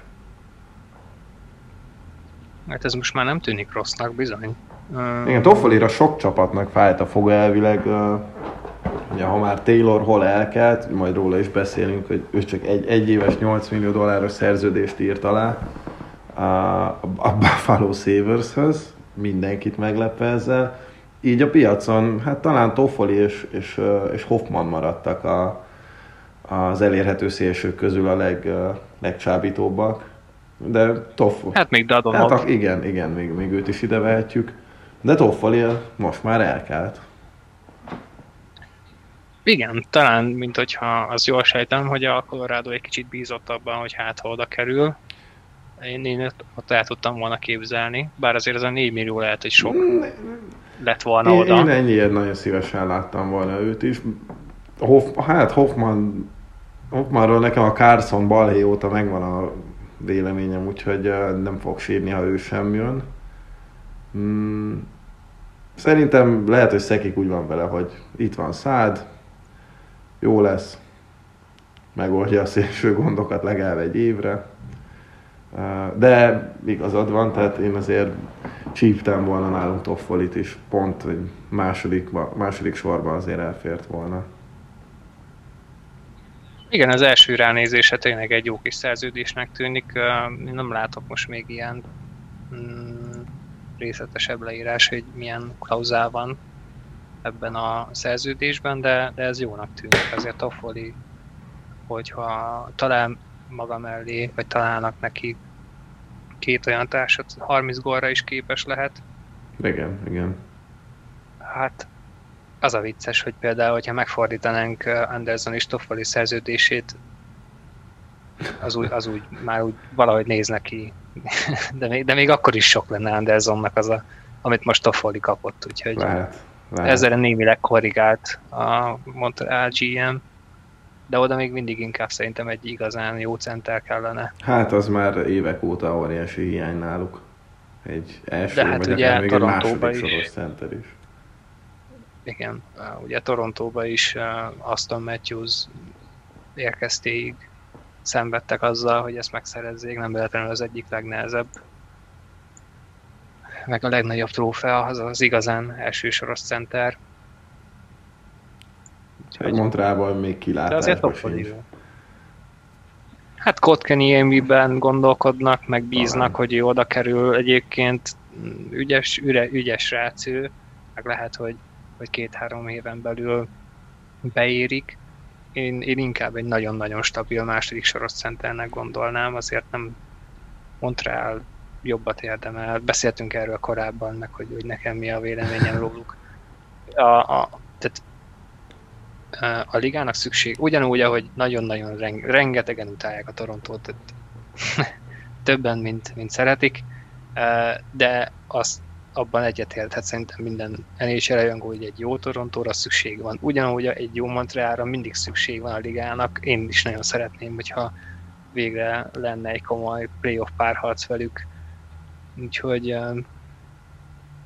úgyhogy hát ha ott is majd összeállnak úgy a dolgok, hogy, hogy lehet igazán érdemben rivalizálni, mert most, most már nagyon régóta nem lehet. vagy, vagy azért, mert Toronto botrányos, vagy azért, mert Montreal. Igen. Mm, na hát haladjunk itt szépen. Ja, egyébként a végét, tehát amennyire csendes volt az első nap, és amikor a tűzijátékot uh, várt mindenki, azért a legnagyobb nevek, mondjuk egy kivételével, most már kezdenek, uh, kezdenek szép lassan elkelni. Ja. Beszéljünk szerintem egy kicsit erről a, a Taylor Hall szerződésről, mert, mert szerintem mindenkit sokkolt, ugye hangoztatta, hogy ő, ő tényleg nyerni szeretne, meg azért hagyja ott Arizonát, stb. stb. Aztán hát egy elég váratlant húzott. És ugye itt is visszaköszön az, amiről beszéltünk, és amit te is mondtál, hogy, hogy ebben a, az off-seasonben a teljesen váratlan dolgokat kell várni, és nekem pont egy ilyen Taylor Hall által megkötött egyéves szerződés az, ami nagyra nyitotta a szemeimet. Hát bizony, ez egy szerintem egy, kon- egy tökéletes példája, és lehetne úgy nevezni, hogy egy koronavírus szerződés. Mert Lehet. egy például szerintem soha nem írna alá egy éves szerződést, azért nála igencsak benne van a pakliban a, a sérülés veszélye, ezért sem, vagy nagyon kevés játékos meri azt bevállalni, hogy inkább fiatalabb játékosoknál jellemző ez, hogy azt mondja, hogy jó, most aláírok kevesebbért, de majd megmutatom a szezonba, és, és oda teszi magát, és tényleg összejön egy 30 gólos szezon, és utána hopp azonnal aláírok 6 millióért 5 évre.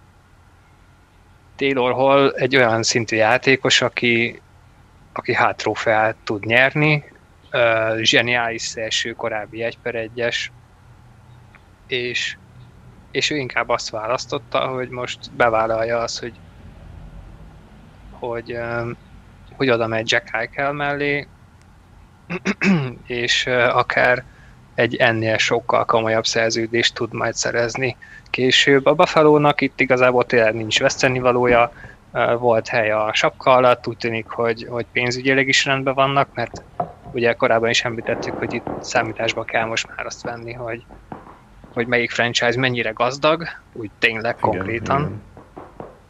Igen. Um, úgyhogy, úgyhogy úgy voltak vele, hogy és azért itt szerintem, ha már említettük Jack Eichelt, ismét benne van ez a faktor. Én biztos vagyok benne, hogy itt nagyon-nagyon komoly beszélgetések voltak az elmúlt időszakban ezzel kapcsolatban, hogy srácok, légy szíves, csináljatok valamit, nekem kellenek jó emberek, jó játékosok, és legalább esélye arra, hogy itt tényleg rájátszás legyen, és lehet, hogy ezért is vállalták be azt, hogy oké, okay, adunk egy egyéves szerződést, és tényleg elvileg uh, NTC, NMC van benne, minden, Tehát itt nem arról minden. van szó, hogy őt, hogy őt el fogják cserélni, nem, itt ez egy éves szerződés, és abszolút benne van az, hogy, hogy Taylor Hall ezután el fog kérni egy 7 éves szerződést uh, 10 millióért.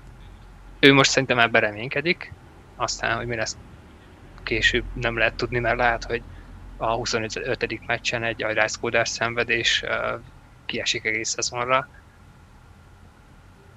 Hát, hát igen, ő most, ő most magára fogadott ebben az esetben. Abszolút.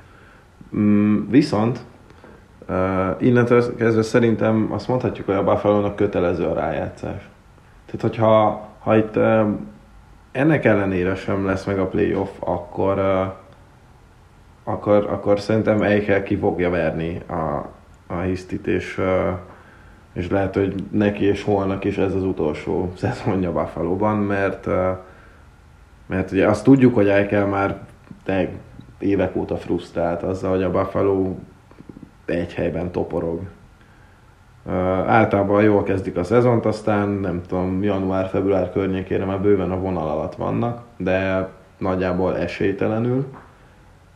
Ha a következő szezonban sem jutnak be, akkor, akkor én én nagyon könnyen el tudom képzelni, hogy ott, ott szétrobbantás következik. Szerintem nem fognak. Nem jutnak be? Szerintem nem. Ne felejtsük el, hogy ott azért most már egy egész jó első két sor alakul, hogyha mondjuk Viktor Olofsson is azt tudja hozni, amit mondjuk tavaly újoncként a sérülés vég, akkor az első sor, ez, ha lesz kémia, akkor, akkor az egy piszok jó, akár odáig, vagy azt is kimenem jelenteni, hogy ez egy top 5 első sor lehet az NHL-ben.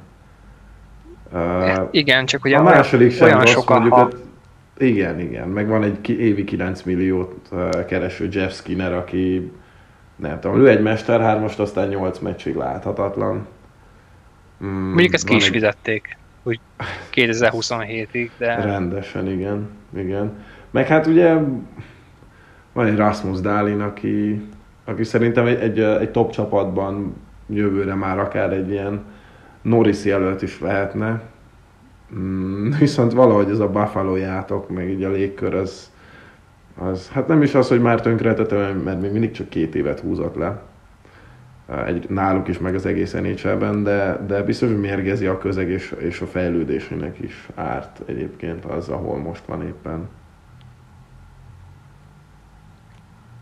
Hmm. Én még ugyanezt érzem ennél a Buffalo-nál azt, hogy, hogy látszik, hogyha, hogyha ránézel erre a, erre a keretre, most már tényleg ott van egy hol is, azért ott van egy Eric Stahl, hmm, hogy benne van az, hogy tényleg nyernek egymás után 15 meccset. Ezt megcsinálták talán tavaly is, meg tavaly előtt is, és akkor mindenki állítta, hogy atya úristen itt összeállt a Buffalo, viszont kicsit ugyanazt a párhuzamot tudom hozni, mint a Torontónál, viszont mentálisan borzalmasan gyenge a csapat is.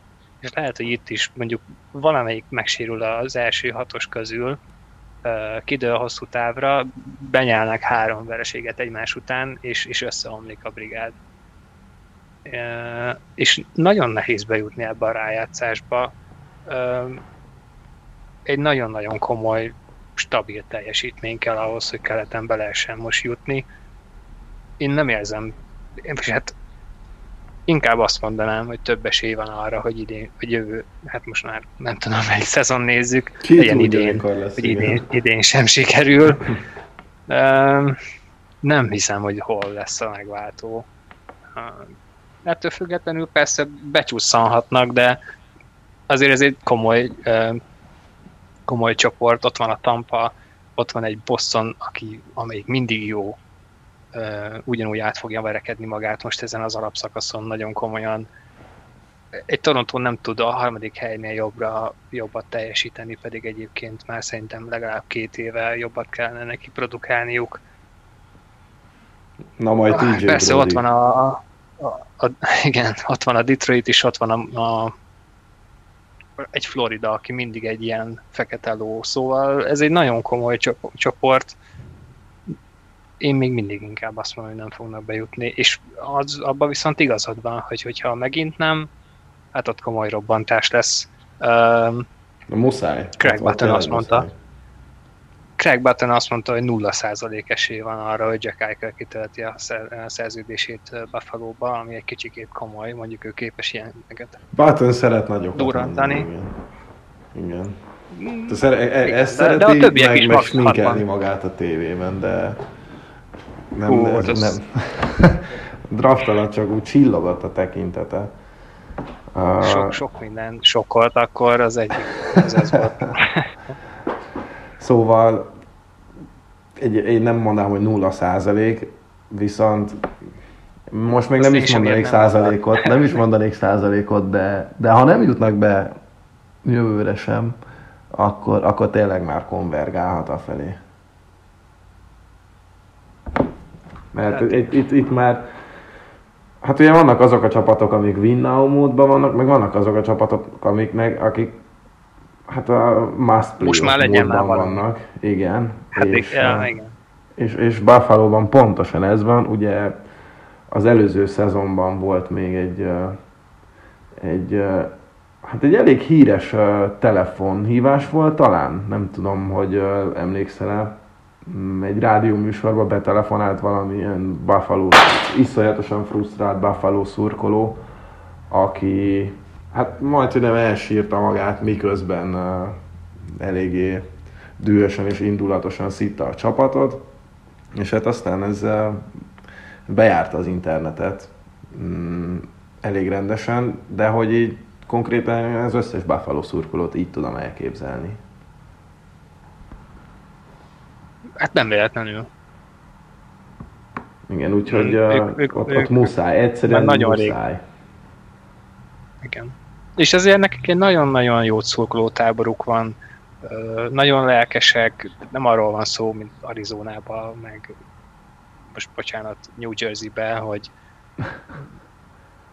tényleg vadászni kell az embereket, meg diákoknak odaadni a jegyet, hogy gyertek már el ingyen, csak legyenek bent. Igen. Nem, Van egy, Buffalo, Buffalo egy nagyon-nagyon jó ho- hokiváros, és, ikonikus kommentátor. és ők is ugyanúgy, igen, ők is ugyanúgy megérdemelnék, és ez, a le, ez lehet a legfrusztrálóbb náluk, hogy megvan az alapanyag. Hát van egy olyan centerük, aki tényleg franchise center, franchise védő, és valahogy nem, nem, nem akar. De lehet, hogy majd idén igen, bár én még mindig azt gondolom, hogy hogy túl sok kérdőjel van ott, és nagyon erős a divízió. Ez pontosan így van, és ezért is lesz majd érdekes az, hogy ők mire lesznek képesek, mert, mert most már hatalmas a nyomás. És hogy, hát, Igen. hogy ez, ez náluk átmegy egy görcsösségbe, vagy uh, uh, nem is az a baj, hogy nem tudom elképzelni, hogy, hogy ne görcsöljenek rá, mert, mert tényleg ebben a szituációban az, hogy ők felszabadultan játszanak, az, az nem tudom, tényleg valahogy nem látom magam előtt. Főleg azzal, hogy, hogy Jack Eichelnél sem arról van szó, hogy feltételezzük, hogy frusztrált, hanem mindenki pontosan tudja, hogy az. Hát tudja, persze. Igen. De ő ezt hangoztatja is, tehát... De hát Így vannak van. még itt események. Vannak bizony. Bők rá egyre, mert, mert hál' Istennek van miből, aztán beszélgessünk arról. Nyilván nem fogunk tudni az összesen végigmenni, mert itt 100 fölött is, vagy 100 fölött van a száma, így az elmúlt három napnak a tranzakciójának. Mm, menjünk el egy kicsit a, az alsóházba. Például Menjünk. mm, mondjuk Bobby Ryan most lett kivásárolva, elvitték egy évre a Detroit, de nem is, nem is mondjuk az ő szerződése kapcsán, csak hogy mondjuk a Detroit mit csinált az elmúlt pár napban. Mm, azért nagyon szépen alakítja, abszolút tényleg a, még csak a kis pólyázásnál jár a, a Detroit kapcsán Eiserman, úgyhogy szépen draftoltak, most ilyen kis okos, egyszerű szerződéseket vállalnak be egyelőre, bár szerintem Maxströmöt nagyon szerették volna elvinni, mint első számú kapus. Igen, hát itt látszik ezen a Grace igazoláson, hogy ő nem megy. Valószínűleg Igen. nem ő volt az áterv. Igen, és például Ryan, na, na ő tényleg egy olyan szerződés, hogy hát figyelj, gyere ide, meglátjuk, hogy, hogy mit fogsz csinálni, de több mint valószínű, hogy jövőre a cseres top előtt elcserélünk egy, ha minden jól megy, egy harmadik körös pikkért. Igen, hát ők ez az a már csinálták hogy- többször is. Például. Vanekkel ezt, ezt uh, megcsinálták, ha jól emlékszem a közelmúltban, ez, ez pontosan erről szól. Egy egymilliós szerződés, aminek ugye majd csak az időarányos töredékét kell átvenni annak a csapatnak a cseres topnál, aki úgy gondolja, hogy szüksége van Ryanre. Sokat érhet. Pont És közben ilyen jövőbeli építőkocka. Igen, igen. Elvitték Namesnikovot. Hát sok sikert hozzá. Sok sikert hozzá. Engem nagyon nem győzött meg Colorado-ban. Mm, jó voltak fontos góljai, de amik később egyébként semmit nem értek. Uh, hát, tehát oké, okay, persze két millió az ebben az nhl apró pénz. Mm, Nálam még annyit se ér, de de hát persze Detroitban lehet, hogy teljesen más szerepkörben számítanak rá, és abszolút benne van a pakliba, hogy megszolgálja azt a pénzt. De nem egy rossz játékos, van, csak, uh, csak, csak nagyon-nagyon szépen tud alibizni.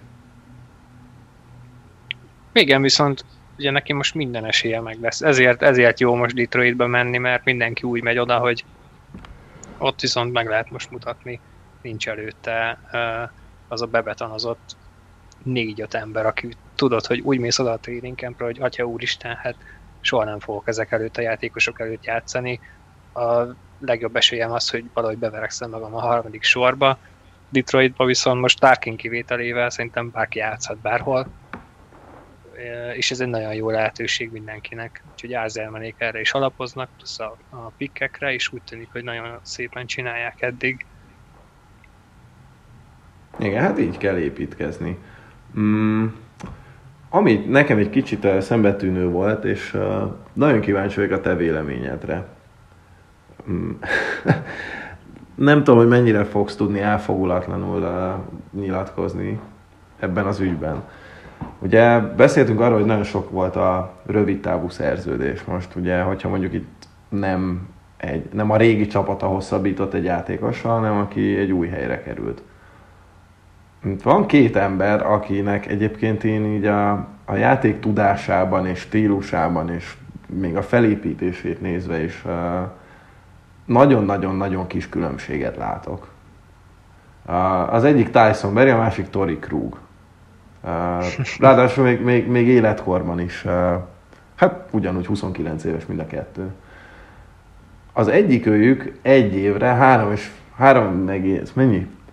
Uh, 3 millió 750 ezer dollárért egy, egy évre Edmontonba igazolt. A másik pedig uh, uh, 7 évre, évi 6,5 millió dollárért, tehát 45,5 millióért, meg uh, St. Louisba. Most ha ezt a két embert én egymás mellé teszem, vagy mondjuk uh, akármelyik csapatba a kettő közül kell választani, vagy mondjuk az egyik ott játszik, simán be lehetne helyettesíteni a másikkal. Szerintem. Krugot egyébként nem tudom, jobbnak tartják nagyon sokan. Szerintem, szerintem baromira nincs különbség köztük. Sőt, talán még azt mondom, hogy Berry jobb napján jobban védekezik. Nyilván te ebből semmit nem láttál soha. Hogy lehet az, hogy két, két játékos két ennyire eltérő uh, szerződést kapott? Tehát az egyik ugye egy év 3,75, a másik meg 7 év és összesen 45 és fél. Hát én azt tudom mondani, hogy szerintem pontosan ennyi a különbség. Ugye, hát még De... annyi, hogy ha jól tudom, akkor Barry jobbos, ütőfogású, Krug pedig balos. Balos. Tehát ez a különbség köztük. Mm. Igazából tényleg próbálok, próbálok nem annyira elfogult lenni, bár mondom, Jó, felvezetted nagyon szépen, szabad, nekem most... Enged nekem most szabadon. Nehéz, nehéz, mert tényleg azt viszont muszáj elmondanom ebbe a szituációba, hogy Tyson Berry akármennyire is, hát én pozitívan fogadtam, hogy ő érkezett Torontóba, de sok mindent láttam én Torontóba, de ennyire gyengén védekező védőt talán tényleg az elmúlt tíz évben nem. Tegyük hozzá, hogy nem volt egyszerű a helyzete. Egy, egy olyan csapatba érkezett, amelyik már gyakorlatilag levondott Mike Beckokról. Ő, ő már mondhatott mindent a csapatnak, bár bárkinek egyik fülén ki a másik, vagy egyik fülén be a másikon ki a csapatnak. Senki nem hallgatott Mike Beckokra és nem is használta új Tyson Berry-t, ahogy kellett volna, ezt tegyük hozzá.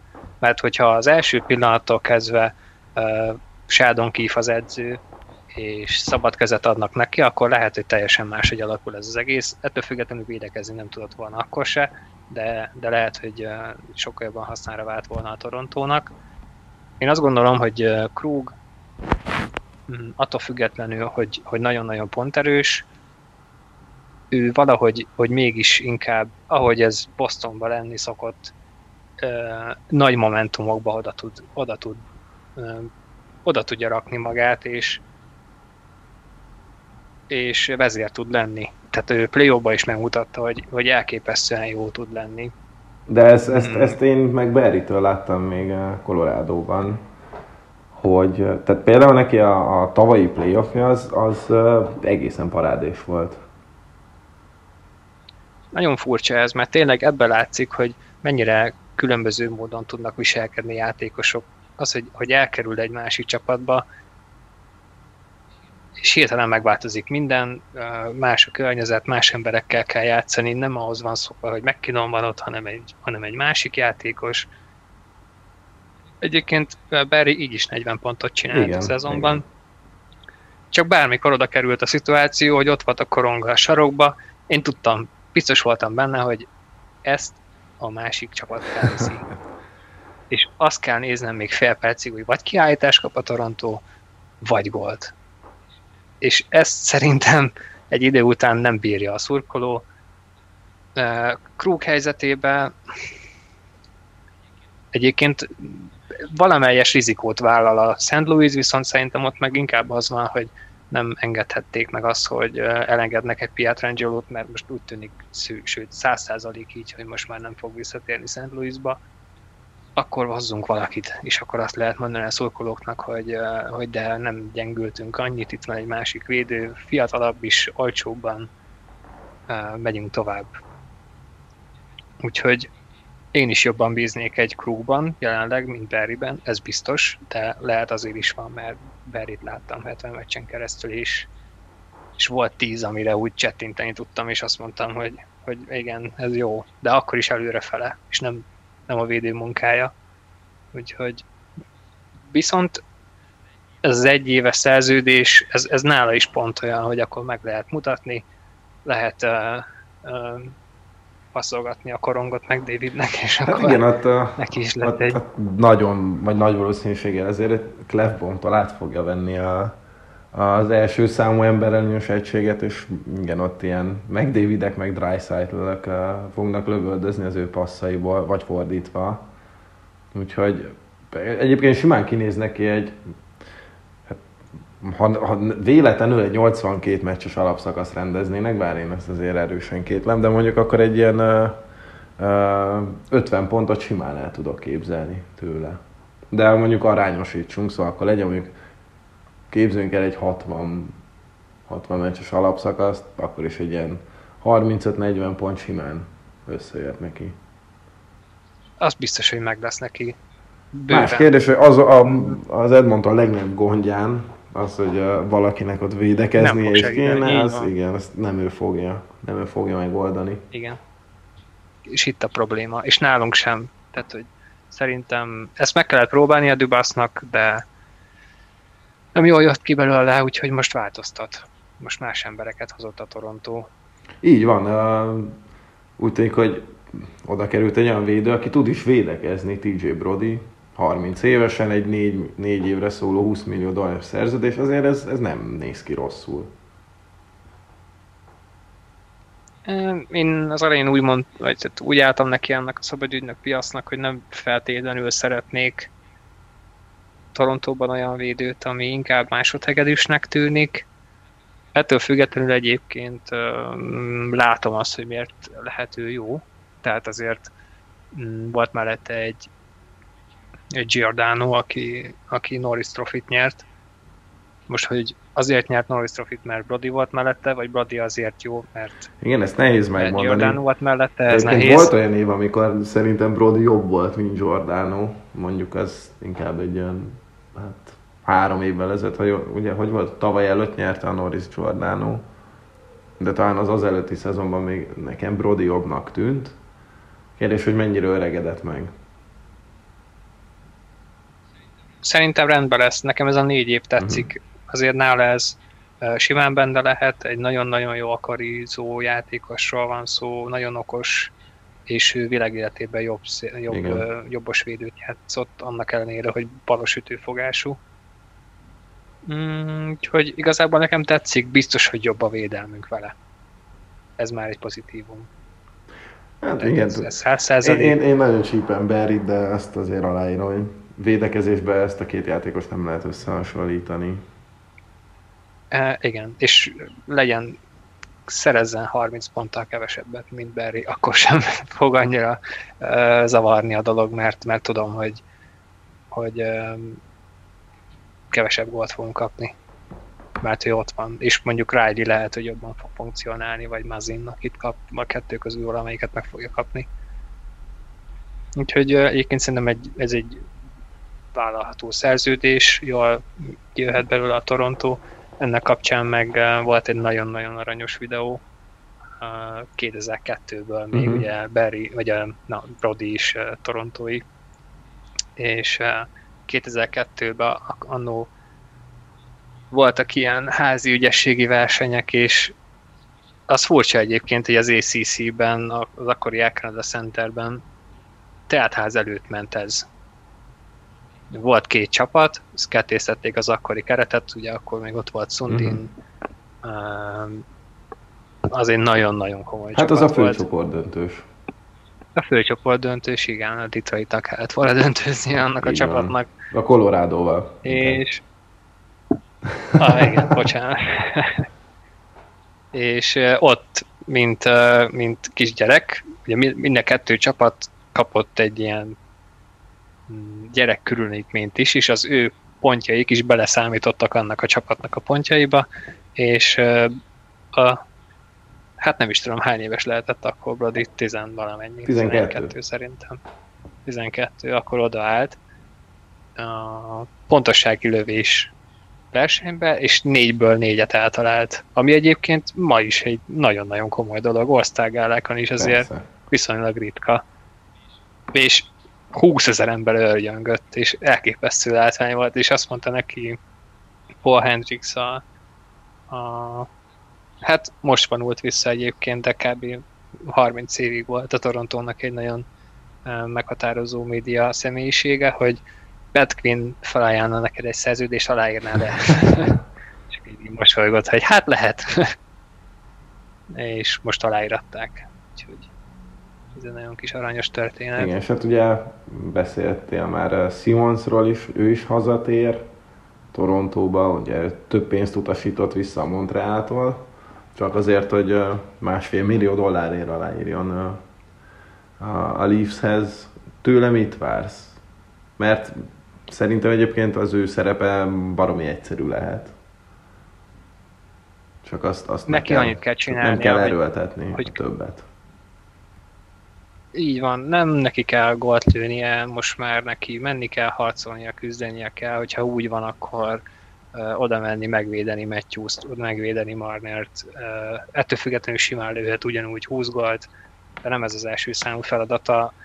Most úgy gyorsan össze, lezárva így a Toronto témát, mert nem akarok nagyon elmenni ebbe a vonal, róluk tényleg tudok beszélni napokig, de rengeteg minden van még itt, úgyhogy így, így tehát ott most az a feladat, hogy nagyjából úgy, ahogy a Tampa összerakta tavaly, az alsó sorait egy kicsit fizikálisabbra átalakítani, és, és az, a, az a cél, hogy nehezebb legyen ezzel a Torontóval mit kezdeni.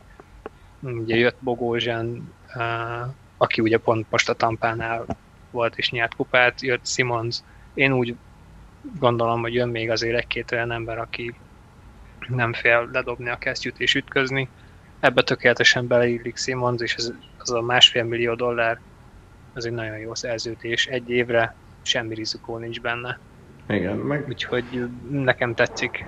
Én meg mondjuk nem tudom, mondjuk ezt te erre biztos jobban látod, de én például egy hát nem is az első, de a második számú emberelős egységben ott kapu előtt tevékenykedni simán el tudom képzelni, sőt, hát ő abban mindig is klasszis volt.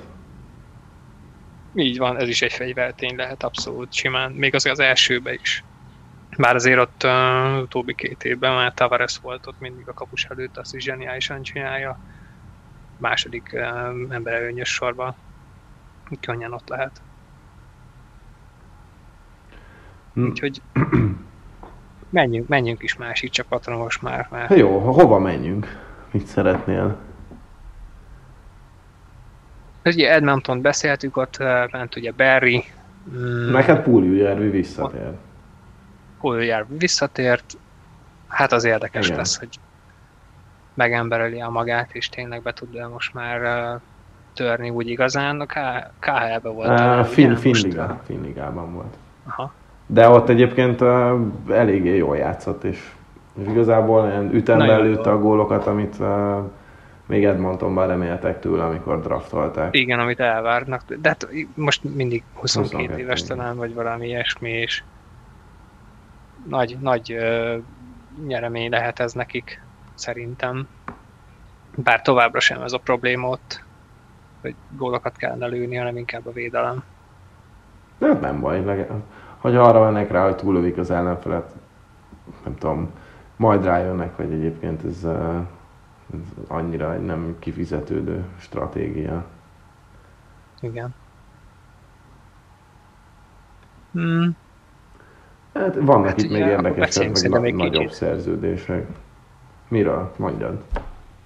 Hát mondjuk, amíg még nem dölt el.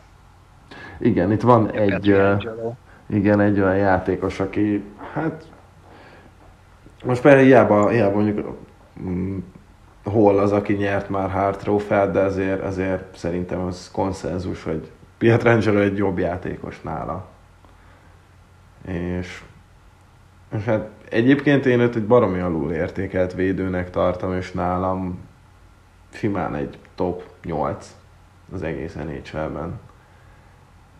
Aki hát eléggé méltatlanul fog távozni St. Louisból, minden valószínűség szerint. Tavaly még csapatkapitányként emelgette a Stanley kupát.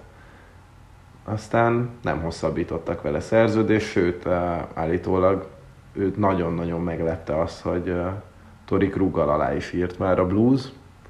Ő pedig fogta magát és felült egy repülőgépre, ami Las Vegasba tartott, és valószínűleg jelenleg is ott tartózkodik, és minden bizonyal a szerződés részleteit dolgozzák ki. De bejelentés még nincs. Te el tudod képzelni azt, hogy nem odaír alá végül? De azért furcsa ez a kérdés, mert ha három napja kérdezed meg, akkor azt mondtam volna, hogy biztosan nem ír oda alá, és esélytelen, és vagy St. Louis, vagy Toronto. Most viszont azt mondom, hogy most meg már más nem, tudom nem tudok elképzelni, mint hogy Vegasba megy.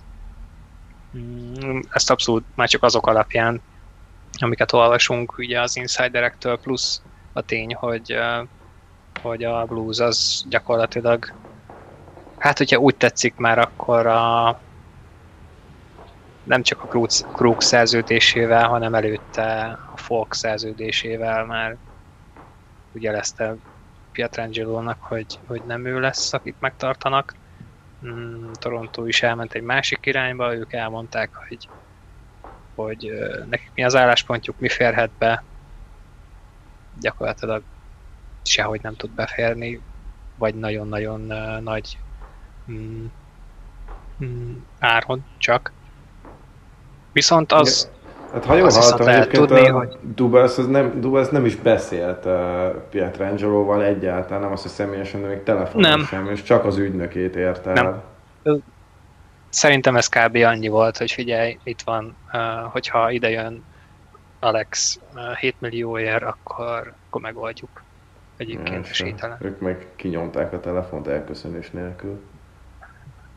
Igen, csak ez nagyon furcsa, szóval így látva az utóbbi napok történését, én eddig úgy voltam, hogy tényleg itt a Szent Louis a mumus, és hogy hogy lehet azt csinálni, hogy nem adják meg a szerződést, a nagy szerződést a kapitánynak, aki most nyert kupát, és gyakorlatilag kölyökként odament, és és egy legendás védő Igen, lett. Egy, egyébként egy olimpiai bajnok védő. Úgy, úgy, hogy ott úgy, hogy ott olyanok rohangáltak előtte, mint Pronger, meg McKinnis, de túlnőtte őket, el lehet mondani. El, végül is. Uh, hát Norris nem nyert, meg Hartot sem nyert, de, de kupát meg igen. Ja, csak kupát, egy kupát. meg igen.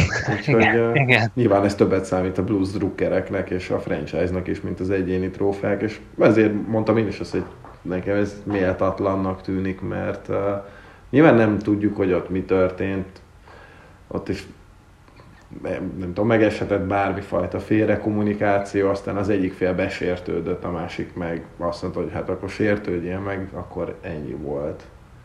De igen, ez, ez, ez ja. egy uh, eléggé hangos szakításnak tűnik. Ott azt kellett volna szerintem csinálni, mikor felemelték a kupát, Petriangelo lerakta, és akkor azt kellett volna mondani, hogy tessék, itt a szerződés írd alá az első hibát szerintem a St. Louis követte el, hogy ezt nem szerintem tette meg akkor, igen. mert így lett volna. Az, hogy utána viszont utána szerintem besértődött nagyon a, ugye az egész, egész Alex tábor ugye az ügynökséggel együtt. Aztán ez Igen, hát ugye ráadásul a, a leg, legkellemetlenebb ügynökséghez tartozik a Newporthoz, és mindig a Newport ügyfelekkel hát, van a baj. Igen, tehát azért ez nagyon kemény, és pont emiatt szerintem egy nagyon izzadságszagú sztori lett ebből, mert ők, ők biztosan elvárták volna azonnal, hogy akkor most, most el lehet kérni mindent. És, és el is kérhettek volna, és, és a Blues is azt mondhatta volna, hogy hát igen, még akár egy 10 milliót is adunk, és itt marad örökké. És kifizetjük még azt is, hogy egy franchise védő, aki kupát nyert kapitányként, ez nem történt meg. Utána folkat aláíratták, szerintem az még egy hatalmas olaj volt a tűzre, akárhogy is mondja Pietrangelo, mert ezt nyilatkozta, hogy tehát, hogy ez személyesen őt így nem bántja, azért szerintem nem esett neki jól. Mm, viszont egyébként meg a másik oldala az, hogy akkor, akkor miért nem az van, hogy akkor az megy Torontóba, és ez se történt. Tehát, hogy nem is, nem is volt róla szó, hogy akár egy egy 1-2 millió dollárral kevesebbért, de mégis hazamegy és ott megpróbál kupát nyerni még egyszer, hanem, hanem igen, csak úgy tűnik most, mert az, a Vegas nagyon agresszívan próbál hmm, rámozdulni, és úgy tűnik, hogy ők meg tudják adni neki a nagy pénzt. Igen, és... a Paul Stastny-nak a szerződését kitakarították, visszaküldték Winnipegbe, Mm, hát kell még ott azért takarítani. Hát hogyne, hogyne. Igen. De nyilván meg fogják tudni oldani. Mm, én ezt most nem tudom, fogd a füled, ez most csak a hallgatóknak szól. ha én lennék a helyébe, akkor én is Vegas mennék, és nem Toronto, mert azért a Vegas az elmúlt három évben játszott egy egy kupa döntőt, egy főcsoport döntőt, meg volt egy uh, történelmi hetedik meccses leolvadása még uh, tavaly a Sharks ellen, úgyhogy uh, ott, ott hiába néz ki jól a, a Toronto, és hiába lehet, hogy pont ő lenne az utolsó láncszem. Ugyanúgy ő lehet az utolsó láncszem Vegasban is, mert ott is a, elfogyott a védelem. Sőt, a papíron, vagy sem túl erős a védelem, csak uh, csapat szempontjából a Vegas jóval előrébb tart. Vagy hát, hogy mondjam, kupa esélyesebb a Vegas.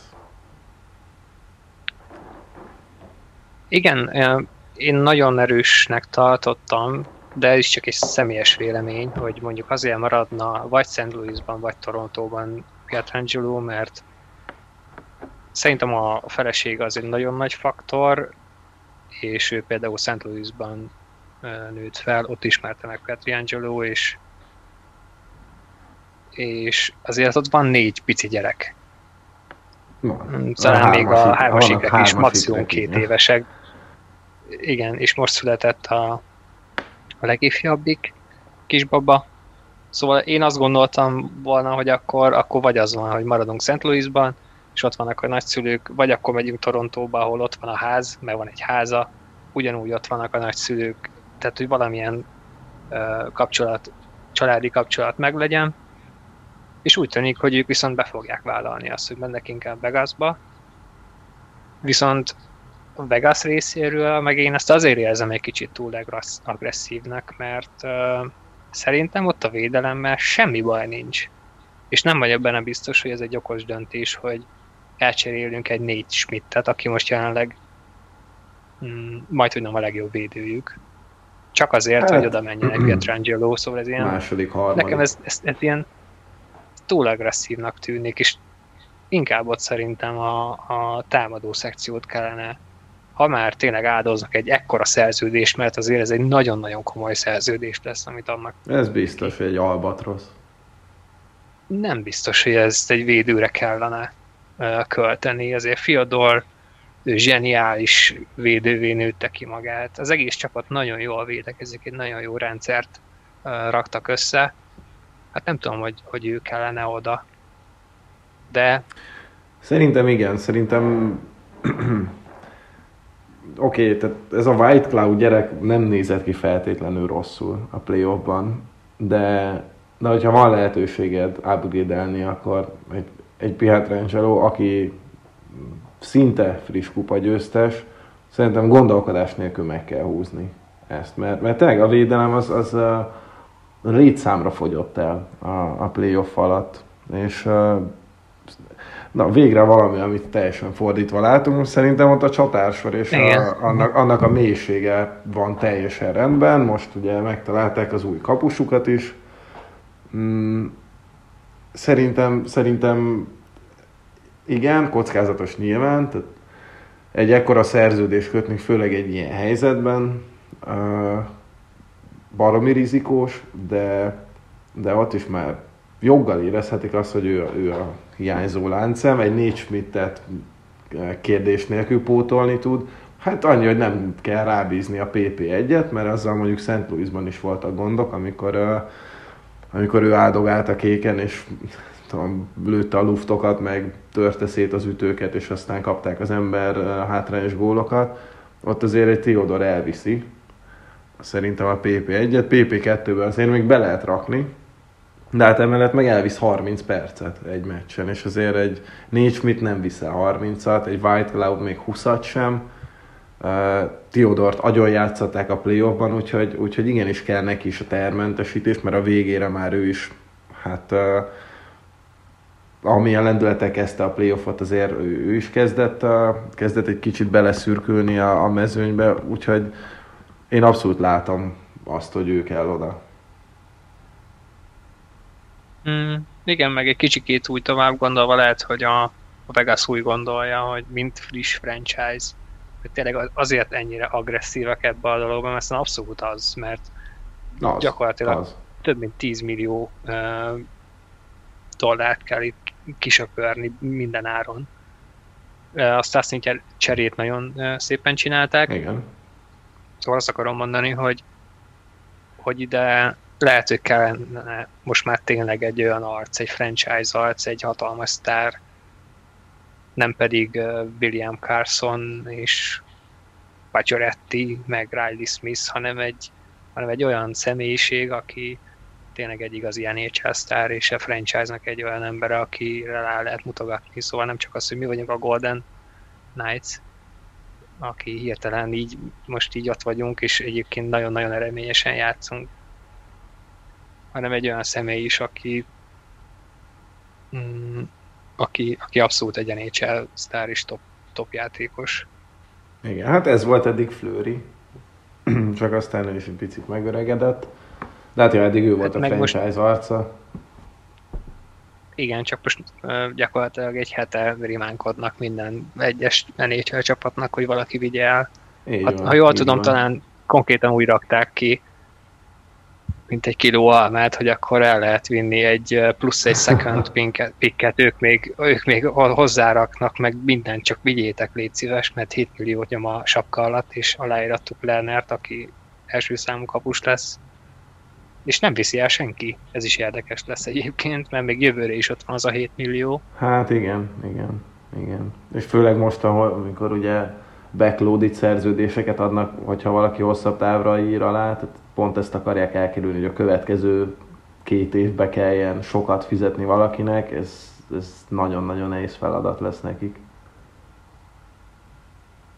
Így van. De, de több, mint valószínű, én már tegnap is azt vártam, hogy aláír, egyébként lehet, hogy most is bármikor, bármelyik pillanatban megkapjuk a hírt, hogy akkor oda aláírt.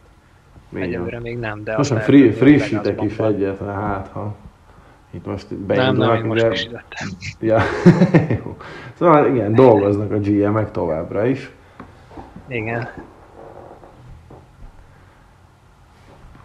Na, van-e még hmm. valaki, aki eset, akiről beszél, vagy szeretné beszélni, vagy, vagy mondjuk csapat, nem feltétlenül ember? Hát most így pontosan azt nézegetem, hogy ki lehet még olyan játékos, aki olyan nagyobb sztár is kint van, például Hoffman, azért ő tud lőni 30 gólt. Uh, de, de ilyen játékosok is, mint Söderberg, aki még szinte most is el tud vinni akár egy negyedik sort, vagy egy harmadik sort. Batanen van kint. Uh, Dadonov, Hemonik, aki még most is lehet jó egy első négy, négyesben védőként. Szóval nagyon furcsa ez az idei piac, hogy tényleg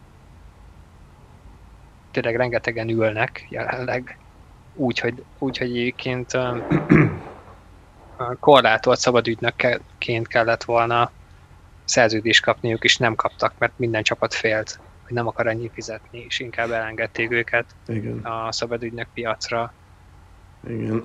Akit aláírattak, azt is nagyon sok ember csak egy évre, úgyhogy komoly, komoly ez a mostani Uh, én akkor szembesültem azzal, hogy, hogy ez egy elég hosszúra nyúló időszak lesz, és itt nem, nem fog elkelni mindenki két nap alatt, amikor a TSN-en többször is kapcsolták Michael Delzottot, és ugye el is mondták a TSN műsorában, hogy ilyet még sose csináltak, hogy egy hogy nem egy szerződés megkötése, vagy egy csere után hívnak föl egy érintett játékost, hanem egy olyas valakivel beszélgetnek, aki, aki szintén szerződésre vár, és ül, és várja a telefont, hogy mikor csörren meg, vagy hogy az ügynöke milyen hírrel szolgál. És emlékszem, hogy amikor még először beszélgettek vele, akkor nem tudtam, hogy ez, ez most a történelmi pillanat, vagy, vagy elképesztően kínos. Amikor az első ilyen alkalom végén James Dutty mondta neki, hogy na jó van, figyelj Michael, akkor most van 30 másodperced, és, Igen. és mint hogyha ez egy ilyen állásinterjú lenne, próbál meg eladni magad, és, és nem, nem tudom, borzasztó volt, hogy, hogy ennyire, ennyire megállhat a piac, hogy itt a játékosoknak konkrétan országos sportcsatornákban kell, a sportcsatornákon kell hát gyakorlatilag saját magukat marketingelni, és és így találni csapatot. hát ez nagyon-nagyon bizarr volt. Én is így néztem, hogy most ez komoly, hogy így tényleg National Television nézi 10 millió ember, vagy 15, és akkor így elmondja, hogy Michael Delzotto vagyok, NHL játékos. Igen, játszottam már valami több mint 600 meccset. A rezümé magáért beszél, igen, mondjuk igen. ezen nagyot néztem, mert az övéhez hasonlóból van még legalább 20, és akik szintén csapat nélkül vannak még. De hát igen, ez, igen, ez a helyzet ilyen, mondta, ilyen eszközöket neki, szült. És hogy mindegy, hogy olyan csapathoz megy aki, aki most akar nyerni, vagy hogy nem, mert hogy azon is tud segíteni, aki nem. Tehát ez mindent elmond, hogy ilyen igen, akár, akár mentorálni, igen, akár mentorálni a fiatalokat, akár nem tudom, ja, ja, ja. egy nyerő, ja. Csa, nyerő csapat védelmének, a hatodik emberének, fú, a hideg ráz, hogy most ez így, hogy, hogy vissza rá vagyok, szép vagyok, ügyes vagyok, munkanélküli. Igen. Kb. ennyi volt. Hát itt, itt tartunk most. Tényleg Hát ez van, hogy egy világjárvány egy ilyet tud generálni egy nhl is, hogy gyakorlatilag tényleg felborult a piac. Nyilván megvannak azok a játékosok, akik ugyanúgy megkapják a szerződésüket, meg a nagy pénzt például szerintem Shattenkirk óriásit szakított. Az Anaheimnél majdnem 4 millió dollárt kapott, nem tudom pontosan, hogy mire. Ma igen, tehát ő az, aki, akinek pont összejött az, amiről uh, beszéltünk, fú, már nem is tudom kinek a kapcsán. Ja, Holdbinál, igen, hogy, uh, hogy ő is a föld alól szedte össze a saját karrierét, hogy nagy délrel durra leigazolt őt a Rangers, aztán két év után kivágták, mert vállalhatatlan volt. Aztán Stanley Kupa döntőben szerzett győztes gólt, és, és kupa győztes, és, és kapott mennyi? 10 millió körül? Többet kapott igen. ő, majdnem 12 Hát Összesen három év, három éves szerződést oh, igen, kapott. Igen, látom. Hát akkor, akkor főleg. És egyébként szerintem... Nem véletlenül volt ő olyan boldog, őt is kapcsolták élőbe egyébként, ilyen nézt. Igen, majdnem kinőtt újra a haja. Ja. Annyira örült. De hát neki sikerült ez. Most ugye a tam, ex-tampások elég kapósak lettek. És uh, például ez is, hogyha már a tampát mondod, egy Tyler Johnson kiment waiverre, már azt se értette nagyon sok ember, hogy hogy lehet ez, hogy egy ilyen játékost, aki 5 millió dollárt nyom a sapka alatt, de egyébként most is képes szerintem 60 pontot csinál az NHL-be. Egyrészt az, hogy kirakják a waiverre, másrészt az, hogy senki nem viszi el. Tehát, hogy itt tart a piac, ennyire félnek, és ennyire minden egyes csapat beosztja azt a kis pénzét, és meggondolják, megfontolják, hogy, hogy mire, mire költsem azt a pénzt, mert, mert nincs. Nincs bevétel jelenleg, félnek, nem tudják, hogy mi lesz a következő szezonban. Igen, hát a cash flow az ilyenkor egy olyan fogalom, hogy összerezzennek a csapatok vezetői, mert annyira lehetetlen tervezni. Igen. A tampát pedig senki sem akarta annyira kisegíteni, hogy, hogy elvigyék. Nem, ők, ők, most a, ők most a fekete bárányok, mert, mert eddig is sokan irigyelték őket, aztán most be is érett a, az most építkezésnek a gyümölcse. Na, uh, én, én több olyan játékos most így hirtelen nem látok, akinek a szerződés, hogy megmozgatott volna engem. Bár mondjuk azért ez a Kevin Labank uh, négy évre majdnem 19 millió dollár, ez, uh, ez egész érdekes, de hát a Sharksnál is szeretik túlfizetni az embereket, ezt, uh, ezt nem először tapasztaljuk. Mm. Mm, igen, bár ott lehet, hogy Hát nem, nem. Azt akartam mondani, lehet, hogy a fluor elés, elérés. Hát egy Carsonnal meg egy burns nem, lesz gond szerintem. El vannak. Igen. Na. Uh, az ott válnál még mindig. Igen, igen, igen. Oda mondjuk egy flőrit simán el tudtam volna képzelni, de nem hiszem, hogy megint Murray mögött akarna padozni. Hát biztosan. Igen. Nem, mintha egyébként uh, most ő diktálhatna. Na, uh, szerintem azért itt rendesen átbeszéltünk minden lényeges dolgot. Ami megtörtént, azt, uh, azt nagyjából mind sorra vettük. de nyilván jelentkezünk majd még újabb részekkel, főleg, hogyha kellnek el a nevek, és egy egészen különleges adás is tervben van, most még nem szeretném lelőni a point pont azért, mert még nincs lefixálva, de, de ha sikerül, az, az alig, ha nem történelmi lesz. Mm, nem tudom, Szavi, esetleg bármi kiegészítés van-e tőled? Nem sok minden, szerintem nagyjából, nagyjából átbeszélték a dolgokat, talán uh, a következő részekben, hogyha valaki nagyon hiányolta volna azt, hogy, uh, hogy nem beszéltünk a kedvenc csapatáról, akkor, akkor végig tudunk szaladni. Így lesz, így lesz bizony. Úgy, úgy, úgy egyenként, és akkor szépen mindenkiről beszélünk. Itt most tényleg nagyon sok minden történt, azért azért minden csapatnál volt szerződés, lesz is még, még alakulnak a keretek, itt még nem, nem, nem arról van szó, hogy megint ott a piac is és vége is van mindennek, úgyhogy itt még hónapokig folyamatosan változnak a keretek, lesz miről beszélni, és fogunk is mindenkiről. Úgyhogy... Így van, úgyhogy ez egy tökéletes végszó volt. Köszönjük mindenkinek, aki eddig is hallgatott minket, és hát mindenki tartsa meg a jó szokását. Jövünk majd legközelebb is. Sziasztok!